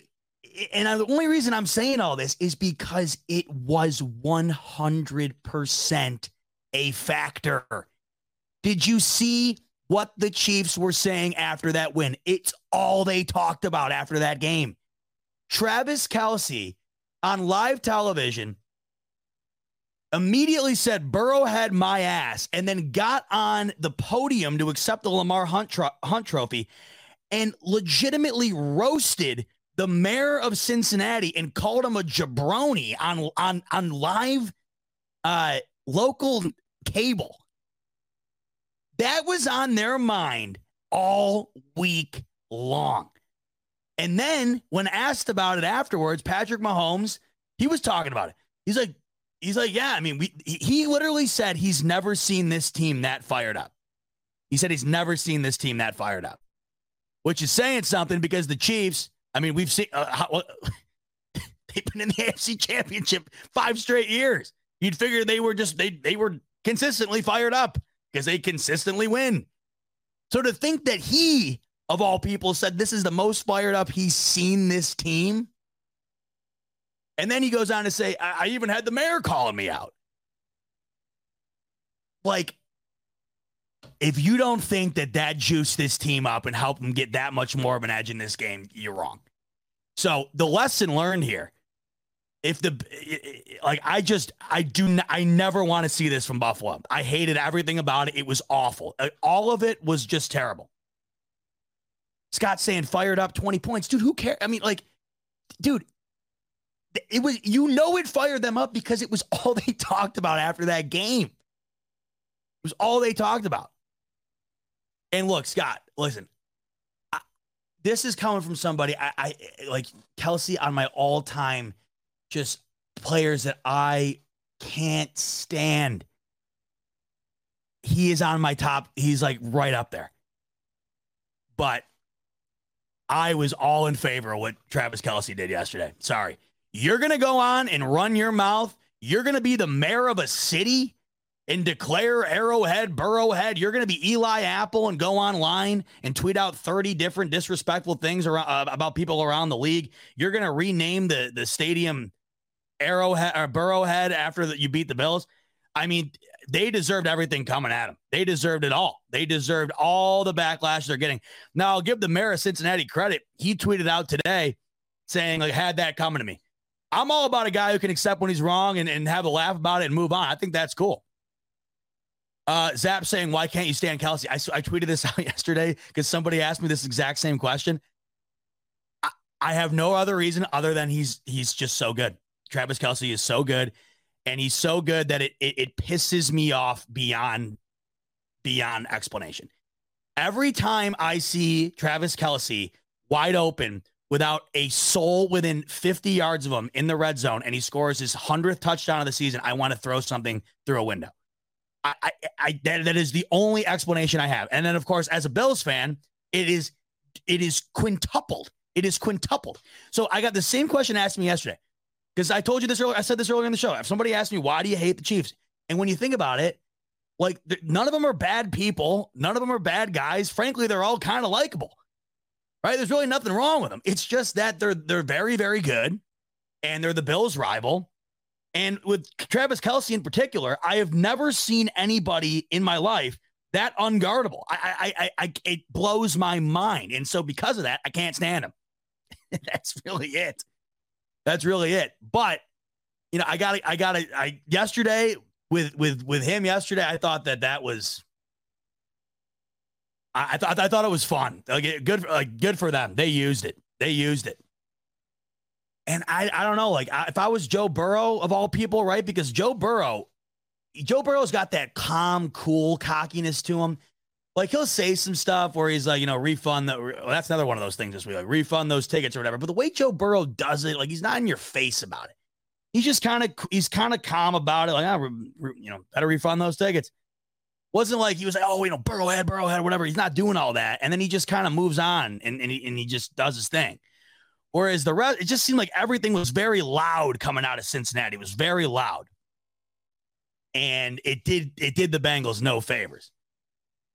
Although I got to tell you, man, if they would have won that game yesterday, what I mean, this is but this is this is back to the risk reward thing, and it's back to the whole analogy of rolling the dice, and you can do this with everything.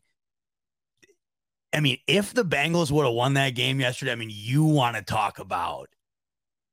I mean, that would have been an all-time win. That would have been an all-time win to talk all that shit all week. Just ripping. I mean, I mean, you're renaming the stadium. You're going off online. You got the mayor involved for God's sakes, and then you go in and win the fourth consecutive game against them. Dude, that would have been all the time. But this is what happens. This is what I say. This is the lesson learned. If you're gonna talk it, man, you got to back it up, and you got to win. You got to win. Like if you're going to be Eli Apple, man, you got to win. I, I heard his mom deleted her social media. I mean, that's how bad it was. That's how bad it was. His mom had to delete social media. Like, if you're, dude, like, if you're gonna just run your mouth like that, dude, you gotta win. Like, you gotta win. There's no other way to say it. Because if you don't, I mean, if you, how many tweets had the name Eli Apple in it last night? A million? I mean, that guy had to have called up Time Warner or whoever, Spectrum, Optimum, and he had to say, "Man, can you discontinue my internet for the end to the end of time?" I, I mean, what? Who want? You don't want that circulating you.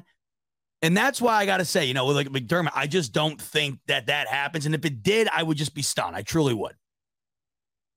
And, I, and like, you know, an example way, I guess, would be like, oh, everybody was kind of making out, making what, uh, what Diggs did on the sideline to be a big thing. Am I the only one who didn't think that that was a big deal? Like, what what did you want? What did you want Stefon Diggs to do? Like, uh, just be stoked about that loss? Like, there's a difference between being like pissed off and passionate and just like irate with the fact that you just played like dog shit and then being whatever Cincinnati was this past week. And it's a damn shame, too, because Cincinnati was very likable, in my opinion. They were very likable. But I think last week, this past week, they, they did a lot of harm, I think, on their public perception as far as the franchise is concerned. You saw it. You saw it on full display. You saw it on full display. Now, of course, I mean, they don't care probably, and I'm sure the Bengals fans don't care, but I don't know. I, I just, I don't want to be the team that everybody thinks are um, I don't know, like the shit talkers or the team that just um, is, is constantly running their mouth or whatever. I, I just don't think anything really, I don't think anything positive comes from that. I don't think that does, I don't think that does anything good for anybody. I think that makes the fans look like shit. Uh, it, it also adds pressure to the players, in my opinion, because now when you lose, that you got to deal with all that on top of it. Like everybody's always going to have an added, an, an added bit of, uh, you know, zest to the week going into playing you because you're running your mouth. Like you just don't want that.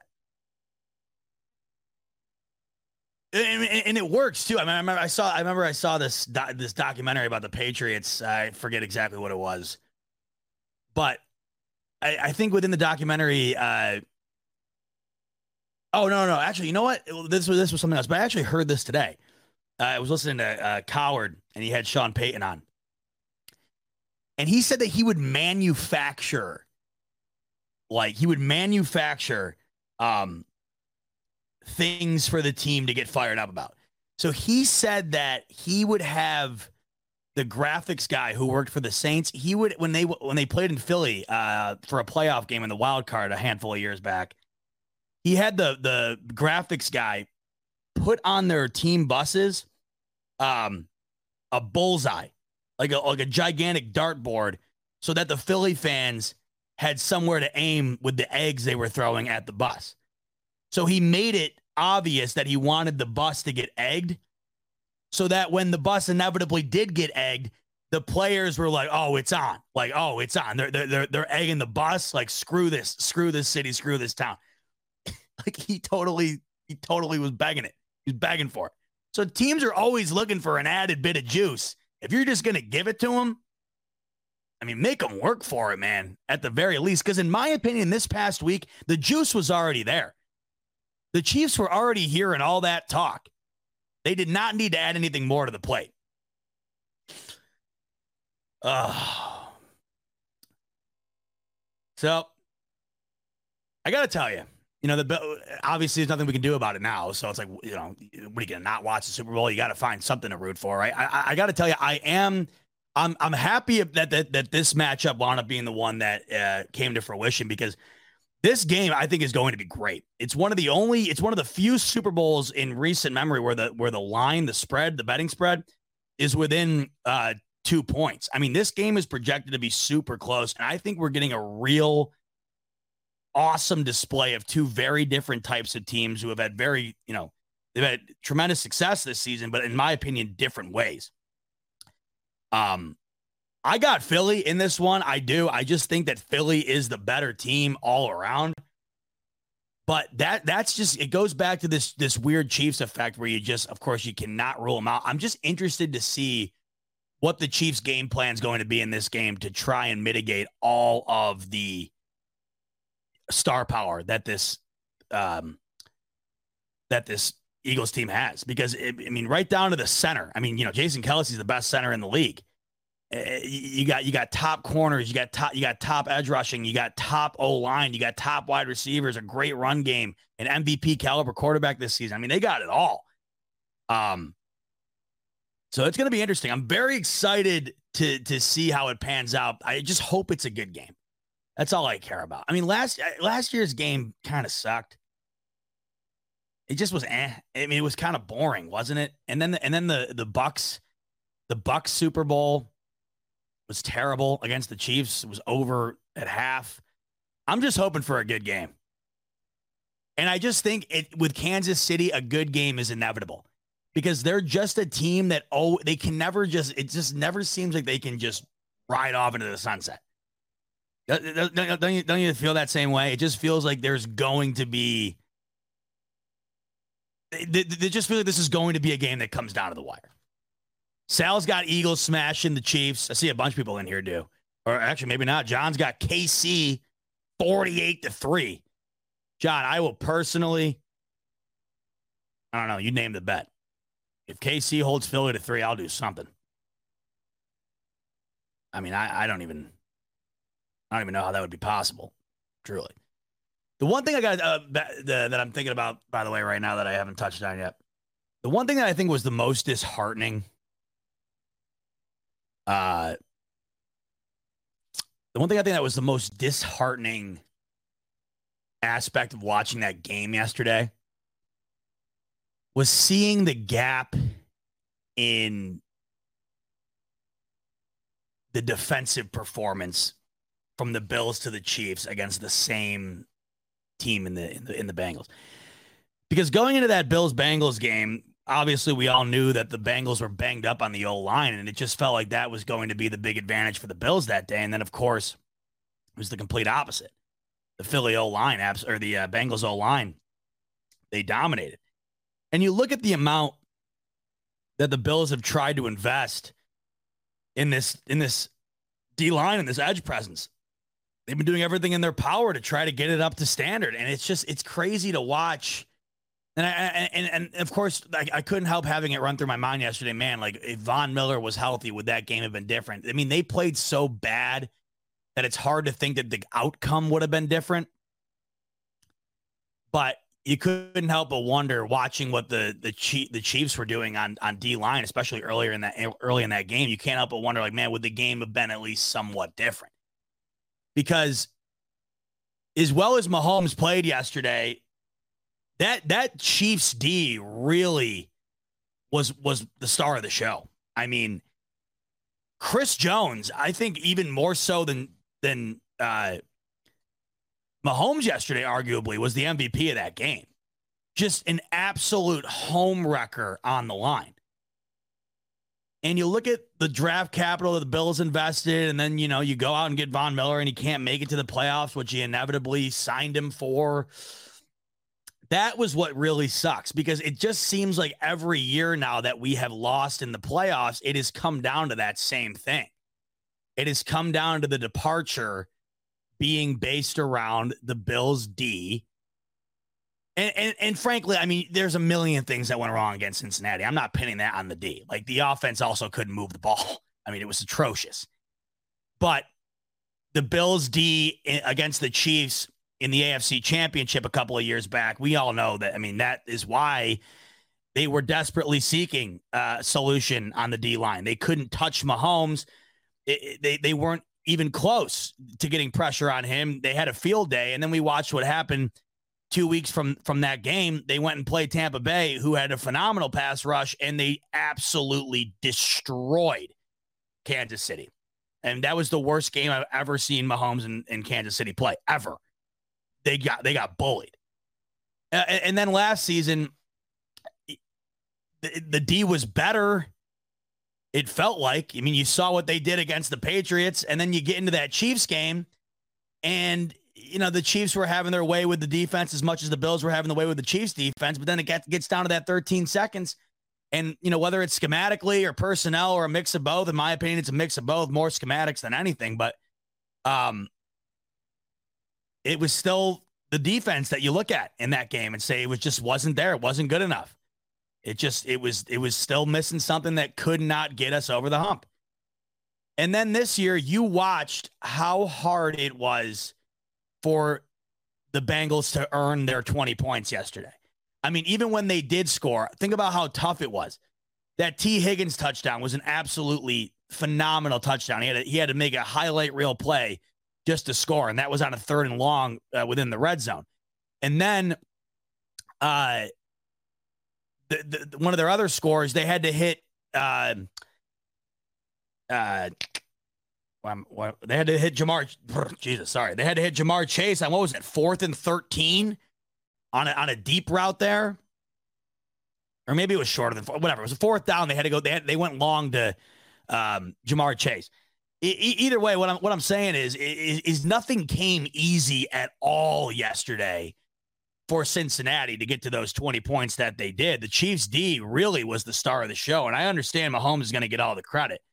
Um, that's the way it goes. And it's back to my point earlier when we talk about the quarterbacks and it's like, oh, you know, when people say, you know, Josh Allen can't get it done. No, that's not true. Or like, you know, Patrick Mahomes did it all yesterday. Like, well, yeah, but I mean, did you watch the Chiefs D? They were absolutely extraordinary.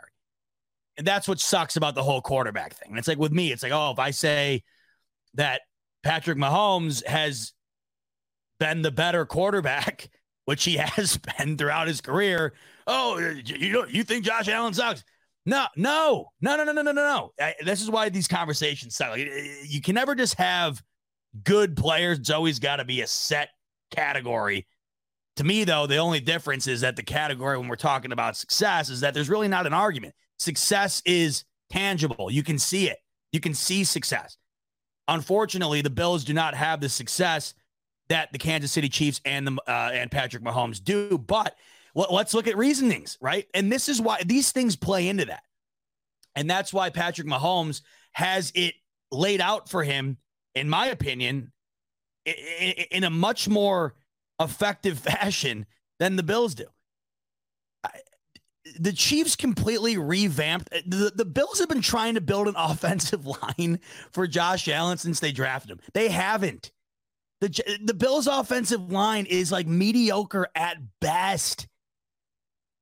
It, mediocre at best, right?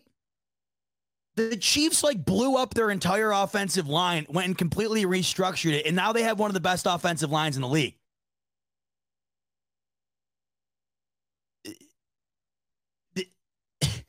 The Bills have been trying to, and this is under a defensive head coach, mind you. The Bills have been trying to build a juggernaut on the defensive line for years now and haven't been able to do it.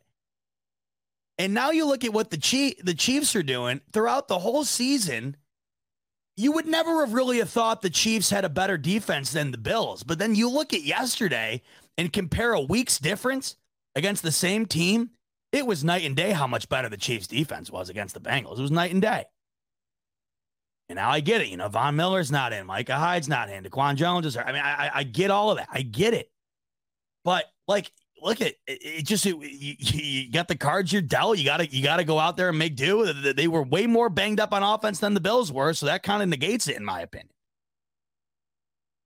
Uh, that's what sucks the most. I mean, the Chiefs sacked Joe Burrow yesterday three consecutive snaps. Three consecutive snaps. Chandler Jones or uh, Chris Jones hadn't had a uh, playoff sack his whole career. He had two yesterday. He was he was the all star on that field yesterday. In all the capital the Bills have put into this defensive line, and like It's it's not there. They got some studs on D. But to see that still be the thing that just feels like it's the difference maker, it sucks.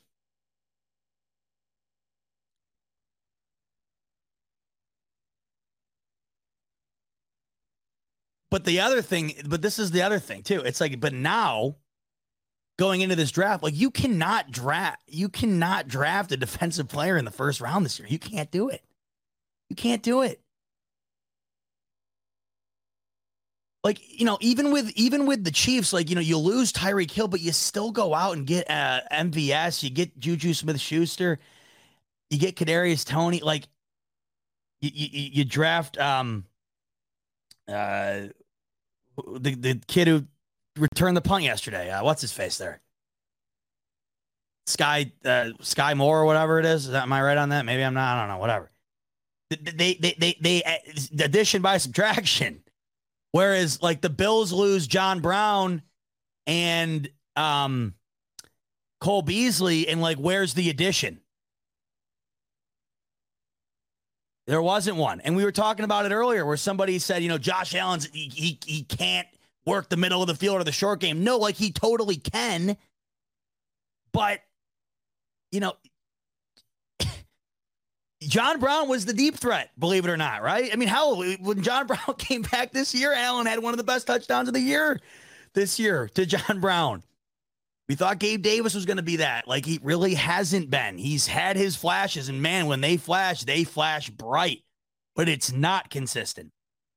And, you know, you thought, even I thought, I really had high hopes for Isaiah McKenzie filling the shoes of Cole Beasley. It just wasn't, it didn't happen.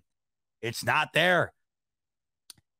So that's the thing here. And when we talk about like comparing the Chiefs to the Bills and stuff like that, it's really hard for me to understand how people don't view them as a team that has put Mahomes in a better situation. They lose Tyreek Hill, the fastest player on the planet, and it was the biggest explosive. It was the biggest explosive weapon, not only on their team but in the NFL. They lose him, and what do they do? They go out and get a bunch more weapons, find ways to utilize them, they then focus more on the short intermediate game, do it tremendously. Meanwhile, they build up their defense on top of things, and then they restructure their offensive line to make sure that they don't have to rely on the explosive touchdowns of Tyreek Hill. We can utilize the short passing game and methodically move our way down the field, utilize Kelce, utilize our running backs, who they've made, you know, they've made chicken soup out of chicken scraps, man like McKinnon out of nowhere. Pacheco's been been solid. Whereas like with the Bills, you know, you, you lose Cole Beasley, an all pro wide receiver in the slot. You lose John Brown, who was the biggest deep threat for this Buffalo Bills team. And uh, they have not replaced it at all. So you go into this draft here and you have got to go offense. You have to. And then it makes you wonder as the defense like not only gets older, but as it gets to a point of having to move on from guys like potentially Jordan Poyer, we have to see what we're going to do with guys like Ed Oliver and Tremaine Edmunds. And, you know, another big question mark that I have, to be 100% honest with you, is is is Tre White ever going to be back to Tre White? I, I we have to see it. It was a devastating injury he had at a position where it's really tough to get back to where you were post injury. Is that going to be something? Is Kaiir Elam going to play? I mean, I mean, you draft Kaiir Elam in the first round. I mean, do you remember? I mean, how how many how many times was he out on the field this year? Certainly not enough to justify a first round pick. So it's just a lot of times it's just like I, I just I don't know.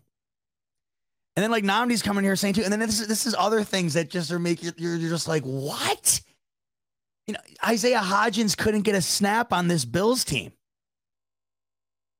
And so Brian Daboll says, "Oh, okay, I'll take him. He was the number one receiver for the New York Giants. And I understand the Giants; they're not the Chiefs, they're not the Bills, they're not the Eagles, but they still were a team that made it.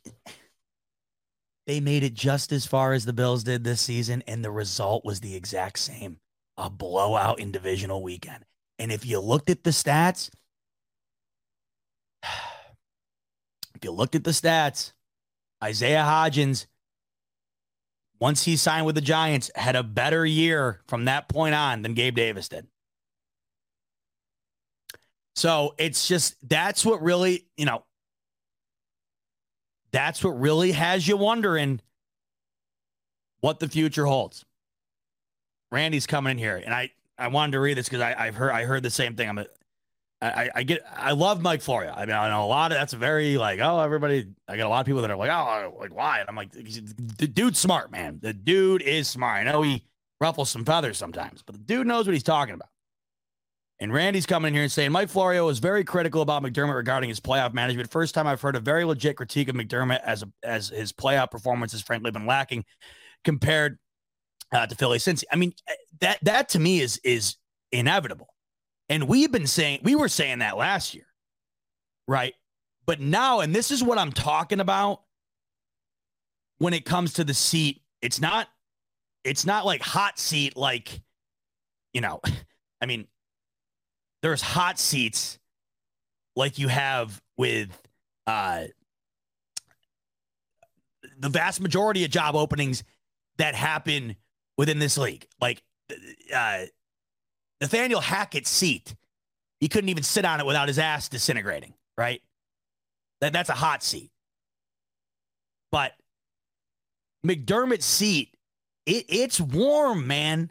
And what I, what you're saying here, it just goes to show you because what you just said, and I'm in firm I'm in firm agreement because I listen to Pro Football Talk every day, and I've never heard them at least really harp on McDermott. Though eh, Chris Sims is was very ahead of the curve on this, believe it or not. Chris Sims was very critical of the way the Bills have built this roster to benefit Josh Allen, and he kind of he kind of sings the same sentiments that I do about how the Chiefs have been so successful, whereas the Bills haven't and it's based on you know getting guys in your personnel group to be able to take advantage of unearthly creatures like Mahomes and Josh Allen. The Chiefs have just done a flat out better job of that. They've done a flat out better job than that. And he's been very critical of their inability to get Josh Allen guys that are serviceable enough to take advantage of his talents. It can't just be Stefon Diggs. It just can't you got to have a better O-line. You got to have a better, you know, better weaponry. And you got to be able to get this defensive edge edge presence, uh, the, the the edge rushing presence to a to a spot that you have invested in in getting it to. I mean, it's just the Chiefs have done all of that. They have additional weapons. They have a reliable run game. They have that edge presence. But back to the point about the seat getting warm you don't hear you, you didn't hear anything about McDermott because nobody was talking about it. Nobody had a reason to. But now, three straight playoff departures where all three departures did not look very good on McDermott. Like last year, you can't say the game didn't look good. The ending did not look good at all. It looked terrible on, on McDermott and Frazier and the Bills. It looked awful. You allowed a half field drive in 13 seconds right? And then I talked about this last week. The Bills should be going like this on their traje- trajectory, and they're they're actually doing the opposite. Think about it. They have declined every year in the postseason. They've gone from AFC championship to divisional exit and a close loss to divisional exit in a blowout. So if they continue on this trajectory, that means this season's either a wild card exit or they don't even make the playoffs. So because of all that, you're now hearing guys like Mike Florio who are becoming privy to it because they, I mean, yeah, they follow the league very closely and they cover it, of course, and they know all the ins and outs, but they aren't watching every Bills game as attentively as we are as fans. They're watching all 32 games, you know, on a broad spectrum. They're not as wired into the Bills as we are.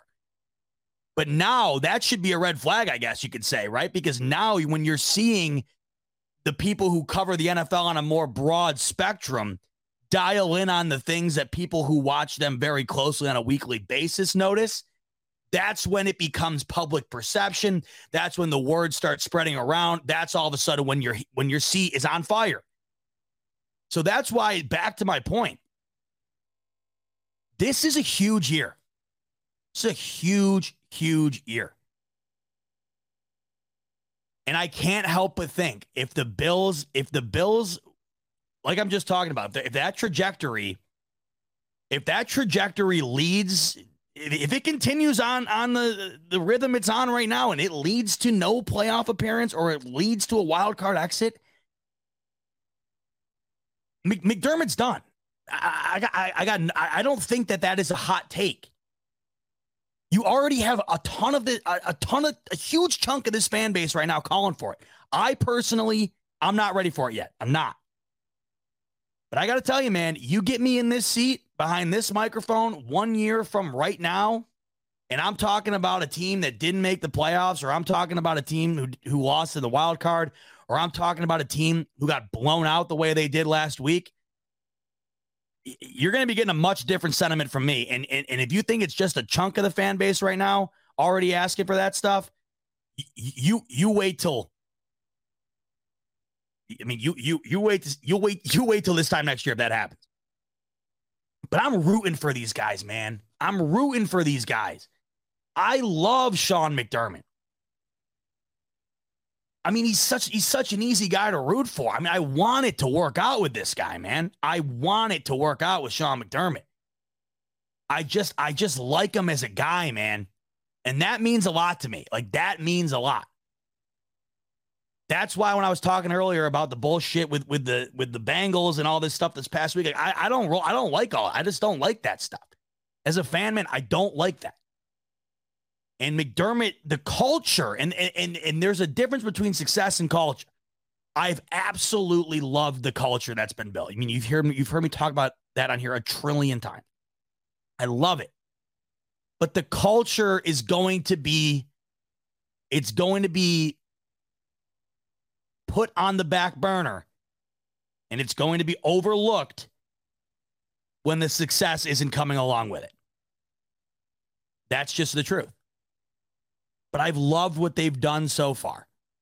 And I I I want it to work. That's why in my mind, you know, where I'm at, it bums me out because the way I see it, I, I, I don't see how if you finish next year in, in, in, a, in a similar way that you did this year or worse, I don't see how they don't make a move. I mean, think about it. Like, I mean, think about it truly. Think about it to yourself. You know, I mean, like like what Scott's saying here, you know, Zbot, McDermott can't get it done. Allen is getting wasted here. I, I don't necessarily I, like the thing is, I don't have the counterpoint. I don't have the counterpoint. I don't think he's getting wasted because what we've gotten so far is the best Bills football we've gotten in a quarter century. But if you're talking about and this is back to my original point earlier where I had people in here on my ass. If you're talking about wasted, meaning they're wasting their opportunity to do what the Chiefs are doing, well then yeah, you're you're dead you're dead on. You're dead on. So you got to you got to ask yourself like those people the people who aren't willing to say that that Mahomes at this moment in time, based on what's been built around him, is the better quarterback. Those people who aren't willing to say that the Chiefs are the better organization, the better team, then you gotta then you gotta wonder what do you want from these what do you want from these Buffalo Bills? Because if you want what you're getting right now, which is well above 500 in the regular season, uh, you know, a bunch, a handful of star players who you know star uh, in in the sense of what you're talking about guys like Allen who have national commercials, Diggs. You, you, know, you got that. So you got the star players well above 500, playoff um, appearance with at least a victory. If that's what you're satisfied with, then I understand where you're coming from. Like totally, I understand where you're coming from. But if you want what we all want, and I'm assuming you do, which is what the Chiefs are currently doing,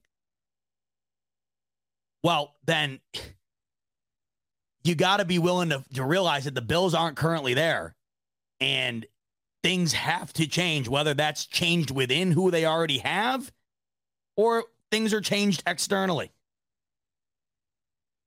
Something's got to give. All I know is this coming season, something will change. Something will change.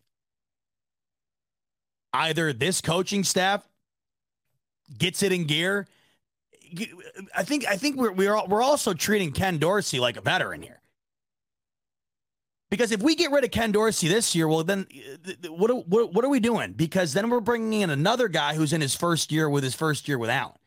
I got to tell you, at least, even if you're the biggest Dorsey hater out there, at least Ken Dorsey already had a relationship with Josh Allen and was in the building, right? He was already in the building and already had a relationship with Josh Allen. That to me is a plus. So even if you're the biggest Dorsey hater, then you and you want him gone, well, then you're inviting yet again another first year OC. Except this time, he's not going to have a relationship with Josh Allen more than likely, or he's not he's not going to have been in the building more than likely. So is that what you want?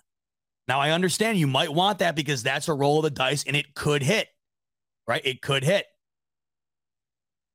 Oh, but very very well could could be Worse than this. Worse than this. And everybody coming in here is saying coaching, coaching, coaching. Like I I I agree with you completely. I just think it's very this is where, you know, when you're a fan, it's just so easy to say, "Oh, the coaching sucks and we got to change it." But then when you think about it, but then when you think about it, it's like, okay, yeah, we got it. like, what, but what are we to do? What are we going to do? We're going to blow the whole thing up. We're going to bring in another first year OC right? We're gonna we're gonna get rid of the D coordinator who's had tremendous regular seasons. Got to can him because of the playoffs. That I I get that argument. I I can't deny that. Like, look at Leslie Frazier, man. This is three straight playoffs where the Bills have lost in a fashion where the defense really looked like they might have been the problem. So, out of all of them, that's the one I get the most. But even with that one, I'm telling you, Beane's sitting down right now saying to himself, I got a real tough time thinking I'm finding better than Frazier right now when I look at these stats throughout the last several seasons. Right? But I, I mean, then again, I get it. That's what makes it so hard. That's what makes it so hard. Now, now, now, now Jaquez is coming in here, and and this this is the only this is the only thing. It's the only thing, and I I can't remember where I said this. I said it on. I don't think it was on my show. I think it was on somebody else's show if Sean McVay called today, I'm sorry. Like, uh, I'm I'm I'm doing that. I'm doing it. Uh, how could you not do that? That is the only example that I can think of, and it's not happening, by the way. And if it did, I mean, you want to talk about an absolute like blockbuster, no one saw coming type thing, but it's just don't even think about it because it's not happening. But that this is really the only example that I can think of where I would take the phone call and then immediately pursue it because I know what I'm getting. This is back to my point earlier. If I'm going to move on from McDermott, I need to know what I'm getting as a replacement, right? I need to absolutely, unequivocally know that the guy I am replacing him with is going to be able, at least from my confidence level, to do a better job. And the only two people right now that you can say that about are Sean McVay and Sean Payton. And neither one is happening. They're not happening. Dave's coming here saying, I take Flores. If you're saying that for a head coach, I got a couple of Buccaneers friends that you that you should talk to because they they, they they'd be happy to give them to you or happy to give them to us. I'm not kidding you. The amount of times I've seen my Bucs my Bucs friends just destroy Brian Flores. But then again, welcome, welcome to every fan base ever. You know, welcome to every fan base except for right now, Kansas City, probably. Because what, what what what are you to say bad about Andy Reid? I got nothing. The dude's out here running ring around the rosy offensive plays and, and scoring touchdowns on him. I mean, uh, what am I, I? I got nothing for you. So they're having a field day. I mean, Kansas City, they're loving every second of it. Philly probably is too uh, and, and probably San Francisco. But then again, I mean, it, it's it's tough the situation they're in. Outside of that, though, and frankly, probably even within those organizations, every fan base is bitching about something every single week. Now, DC, you know, maybe I don't know. Maybe now I get that. Now Scott's coming in here with the Frank Reich. See, I never thought Frank Reich was going to be uh, the, guy that would be a candidate to replace McDermott as head coach. I thought maybe, maybe, and this was a big, big, big maybe. Thought maybe if they were ever going to take a look at him, it would be for OC. But then again, I also had said a couple of weeks ago that uh, Frank Reich was going to get uh, another head coaching job because I I think he got shafted by uh, Indianapolis. I think he got shafted. I he never should have got fired. Uh, what Jim Irsay did is just un, un, unexplainable. I mean, you think we got it bad? You think we got it bad trying to figure out if Sean McDermott, the guy who's you know gotten us to at least the divisional round the last three seasons in a row, you think we got it bad? I mean, for Christ's sake, if you're a Colts fan, and I got a couple buddies who are, I mean, they are they are losing their mind, losing their mind. Not only do you have Andrew Luck retire on you out of thin air, you fire Frank Reich for Jeff Saturday. Like I said, they wouldn't be able to even get him in for an interview for OC because I, I guarantee you they he get another head coaching job, and that's exactly what he did. Carolina Panthers hired him a couple days ago. And good for Frank Reich. I love Frank Reich. Love him. I was so pissed to see what happened to him in uh, in Indianapolis. That was just just utter bullshit. Bullshit. So, um where was I? Oh, um no, it, it, it's it's it's always going to be something. So in order to in order to get the re, the replacement or in order to move on, you'd have to have an answer. You'd have to. And to me, in my mind right now, the only way that we could possibly know of a positive result as an answer, or at least have the utmost confidence in the world of bringing in a positive answer as a replacement, it would be Sean McVay or Sean Payton, neither of which is happening. So I'll pose this question to you now. If it's not those two, which it isn't, then then who is this magical replacement for Sean McDermott, right? When everybody's saying, can Sean McDermott fire Sean McDermott? Okay. All right. Who who's coming in? And see, that's where I sit here. Because I know, and I know as I talk about it, it just sounds like I'm kind of at a loss for words here. But the, but, but the truth is, I, I kind of am. Because on one foot, like I, I do understand what everybody's saying. Do you think I want to end the year every year like this? Like I, this blows ass. This sucks absolute seismic fat ass. I hate it. I hate it. But then again, I also do. I, I, also, as crazy as this is, and this has just happened as I gotten older. Thank God I've gotten at least a little bit of rationality within me as a fan as I've gotten older. I do sit back and I'm like, yeah, like I know it doesn't matter at all, but they have been successful just not in the postseason, of course. But and then and th- there's no but there. I get that. That's all I care about too. It's all those guys care about, right? It's all and it's all anybody should care about. But as I sit back and say, okay, this isn't good enough. This isn't what I want. I sit back and I think, okay, how do we fix it? And then if your answer to that question is firing Sean McDermott, then the, then the then the ultimate question, okay, is who is replacing him. And unless you're going to do what Jaquez is saying here and calling Nick Saban, which won't probably work anyways, because we saw that happen in the NFL before, anyways. Saban was,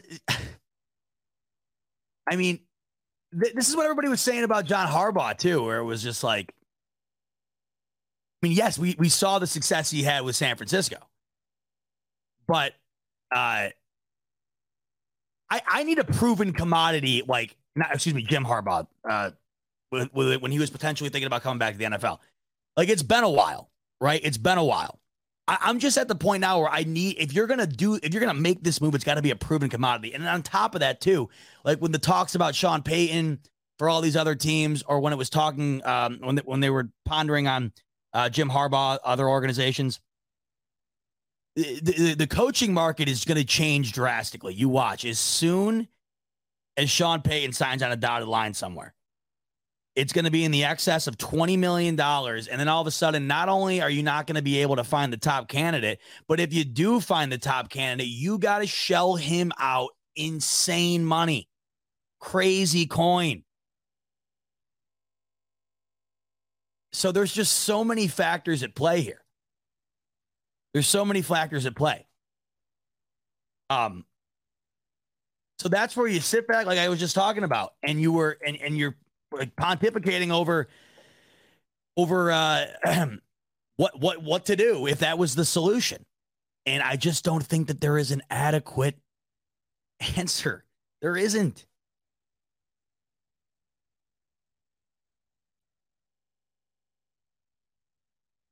Like I'm sitting here, I'm genuinely thinking. I'm trying to think. Like, eh, eh, like if you, I'm just thinking, even if you brought someone else in, what are the odds of them this this magic person? Who like this magic person, whoever they are, right? Uh, is it going to is it going to be just infinitely better or, or, or uh, dramatically better in the postseason because we have a new guy?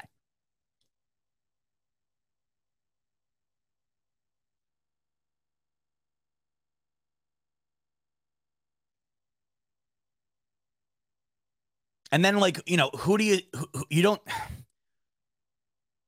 who do you who do you switch up to if that's the if that's the the choice? Do you switch up everything? Do you switch up one piece? Do you start like this is what I wonder, you know, next year. This is what I wonder. If things go south, do you switch up everything? Or do you switch up like the the OC, the DC, McDermott. Like this is this is such a weird position to be in because ever you know every year I would uh, that I had to deal with this as a Bills fan, it was because we sucked ass. So then it was just inevitable. Okay, what does it matter? We suck. We can't even make the playoffs. Let's just let's just keep rotating coaches here until we find somebody that hopefully works. You, now it's a completely different ballgame. Like back then when you were rolling through the, the coaching carousel, it it didn't matter because what what the bar was so low that if anybody came in and exceeded expectations even marginally, then it was a win. But now the bar is way too high. So you have to find somebody that's going to be able to to not only hit that bar but surpass it. Now I saw somebody in here make a decent point. This is an interesting one. Uh, the Lions offensive coordinator, David Johnson, he is a hot commodity. He's staying in Detroit this year, but he is a very hot commodity. He will be on the market next year. I guarantee it. He will be on the market next year for a head coaching job. Then again, though, never been a head coach, and you are rolling the dice. And like we talked about earlier, the Eagles did it and it and it hit, and I'm not I'm not arguing against it. If they think that in, that is in their best interest to roll the dice, see what happens, they think this is for the best for this organization as far as moving forward, getting better. Okay. You know, okay. But it, it, it's still it's dude, this is so hard to talk about. This is so hard to wrap your head around. Because meanwhile, you have to do all this in a timely freaking fashion too. You, you like back to my point I was just making about when the Bills sucked. You had all the time in the world to figure it out. They sucked.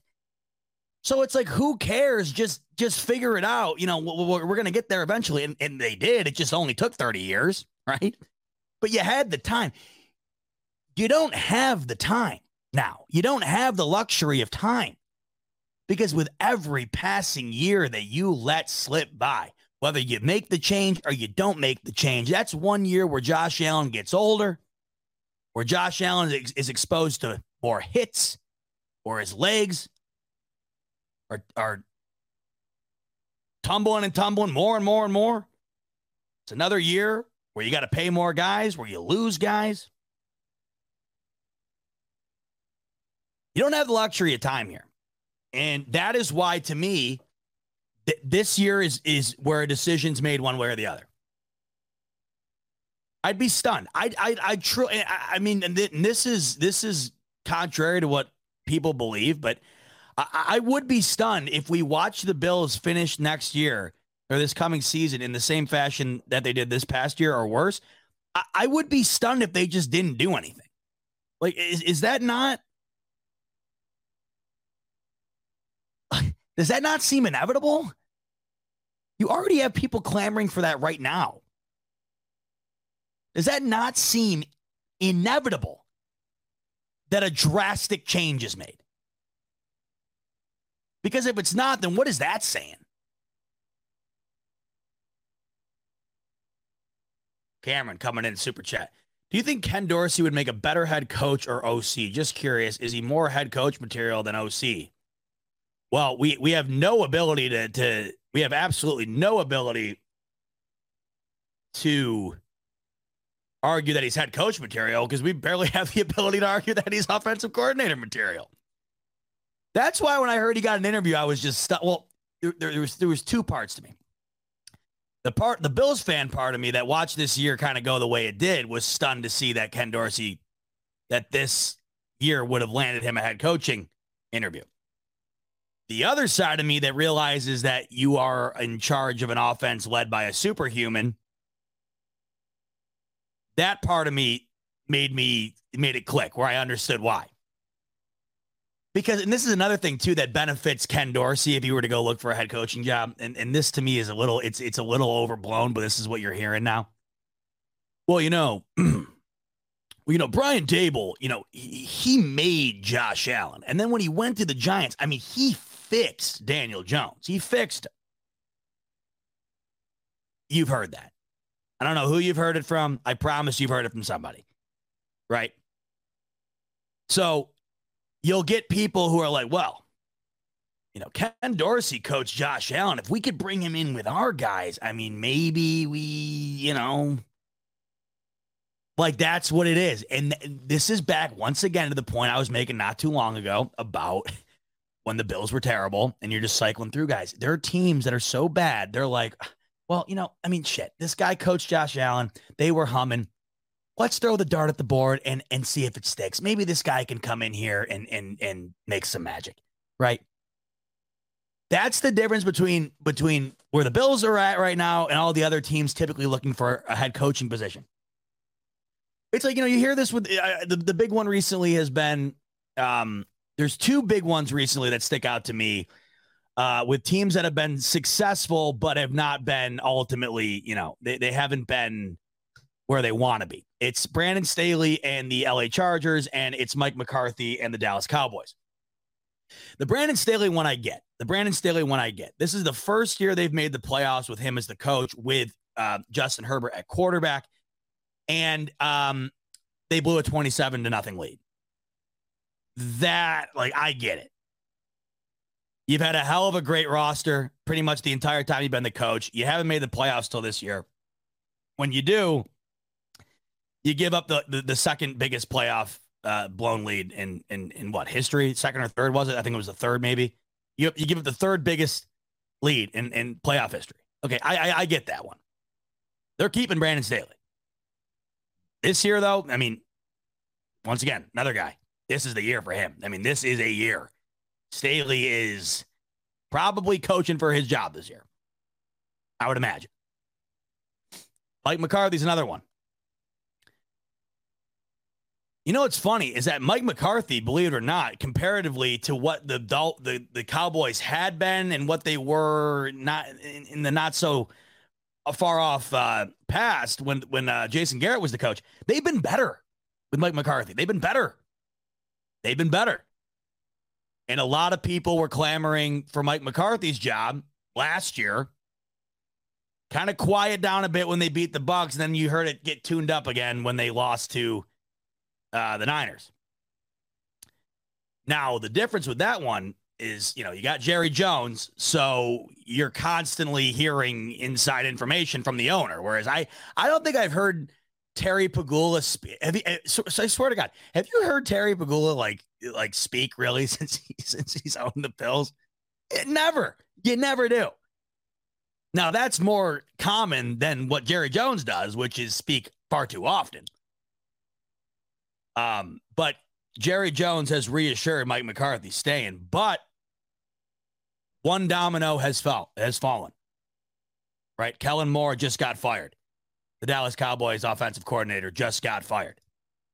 Now, typically, usually one dom, well, not usually, almost always, One domino falls before the whole damn line of them do, right? So to me, that's a bit more telling.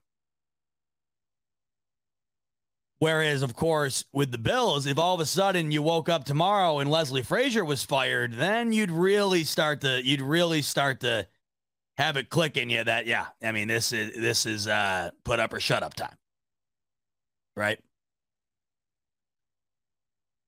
Aerodem Aerodem 6 is that? Aerodem 6. I think I got that. Have you seen the schedule next season? I know. Yeah, yeah, you know, I've tried not to think about that all that much because it is a it is a rough rough schedule. If you haven't really looked into it um extensively, I'll read it I'll read it aloud to you or I'll um I'll download it and put it up. You know, and the other thing too, uh, on top of the schedule being um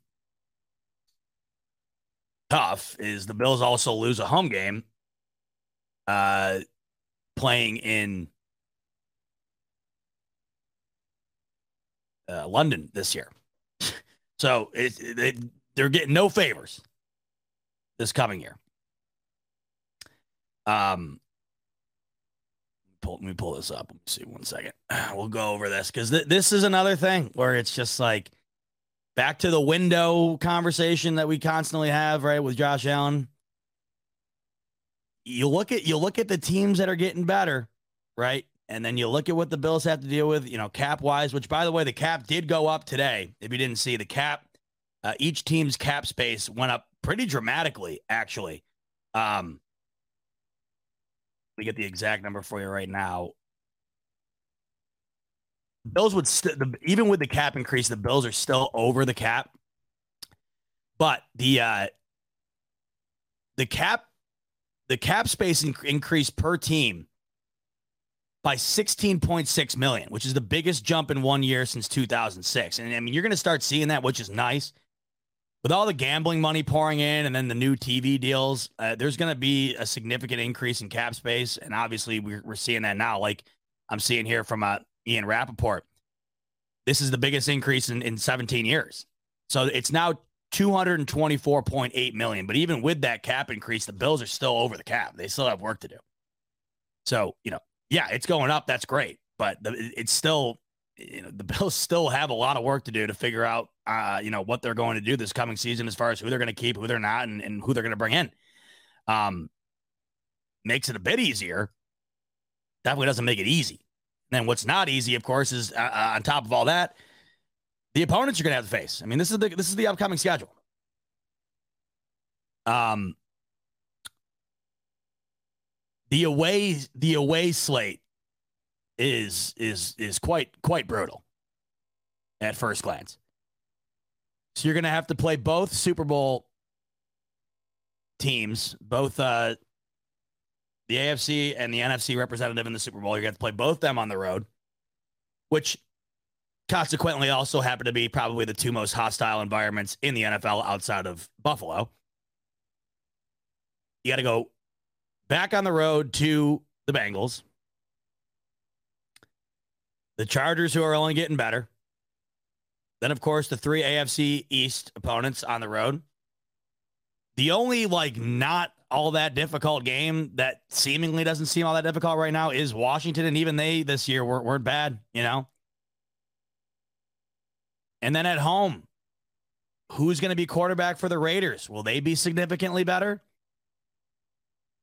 Will Russell Wilson get back into stride? Will they be back to a, sound, a soundly run team? Potential there. Cowboys are tough. That'll be fun. When's the last time? Uh, well, I actually I remember last time the Cowboys played in uh, in Buffalo. Wasn't it that Sunday nighter or that Monday nighter there? That all time loss. Bills had on the uh, the uh, 50th anniversary uniforms. Romo had like five picks that game. They still won. Uh, but anyhow, uh, you know, Giants not an easy out. That's Daboll. Nobody knows them better. Jaguars, uh, they're, they're uh, I mean, I, I, I'm buying a lot of Jaguar stock. There's a lot that I like about Jacksonville. Uh, cons- uh or um, on the opposite train of thought, The Bucs just seem to be getting worse, but it's still not an easy game. Then, then you got the three AFCs games. I mean, it's not it's not like the most insane thing I've ever seen this schedule, but it is that is there's nothing easy about that schedule at all. And then, like I said earlier, you're, you're move you're moving a you're moving a home game over to England, so I can't even fathom next season though. Right now, I can't really. Zap, God bless you. Don't think that's you don't think that's a scary schedule? I don't know. That away slate is tough. That away slate is tough. But then again, though, you know what, man? We look at these schedules like last year or coming into this year. I, I remember I we went through and ranked like the toughest games, what we thought would be the toughest games. And I had like the uh I think I had the Rams game ranked like the second toughest game. Like we don't know. We have no idea. Like if that schedule had come, if that was the same schedule coming into this year, like if that's 2023 schedule was coming into this year, I would have had the Broncos game ranked like the third toughest. Little did we know they were going to be one of the worst teams in the league. Coming into this year, I had like the Titans game ranked up there and the Rams game ranked up there. Those just happened to be the two most dominant wins the Bills had all year. So who the hell knows? That schedule could be super easy, or that schedule could be 10 times tougher than we even think it is right now. Who knows? I just I can't think about it right now. I can't. I, I mean, even like walking in with you know, in here with all the gear, all, all the memorabilia, walking into the room here. I, I just I look at it and I'm like, uh you know, like you watch yesterday, you watch yesterday, and the Bills aren't in it, you know, and then you walk into here and you're just like, oh, you just feel defeated. You know, you look at the wall and you're just like, oh. for a few reasons, right? obviously because of how it ended. But then you realize you don't even get a crack at redeeming that shit show last week. You don't even get a crack at redeeming that for like seven months. Ugh. All right. Man, we were like, we had like a really consistent, strong crowd in here tonight. You guys are the bomb. I mean, the fact that we were able to keep this many people in the smoke break. I don't even know what I'm calling this. The bot, the bot bot barricade, whatever we want to call it. In fact, we had a rocking crowd here tonight, even a week after the season's over. I love that because we're gonna have some fun stuff coming your way this uh, this off season. So the fact that we got a great crowd a week after the season's over is awesome to see, and we're kicking that off in style next week on Monday. Like I said, Monday afternoon, I'm pre-recording with Matt Mitchell for a Super Bowl betting preview with uh, one of the big producers from the Action Network. So, like I said at the top of the show, do me a favor on your way out, go to the comment section, not the live chat section here, but the comment section, and leave me a comment about, uh, you know, something to do with uh, sports gambling or the betting on the Super Bowl. And if you have a question, more importantly, leave that question in the comment section, and I'll relay those questions to Matt Mitchell in our conversation next week. Uh, and then once again, like I said, next week's smoke break not live pre recorded, but it will be airing during your reg- regular scheduled slot, 8 p.m. So make sure to check that out. That's going to be a super fun one. And then when I'm back with you live, it'll be after the Super Bowl. Be interesting to see. Hopefully the game's good. Let's go, Eagles. But more importantly, go Bills. Enjoy that betting preview next week and make sure to leave a comment down below. Thanks for tuning in, everybody. Peace.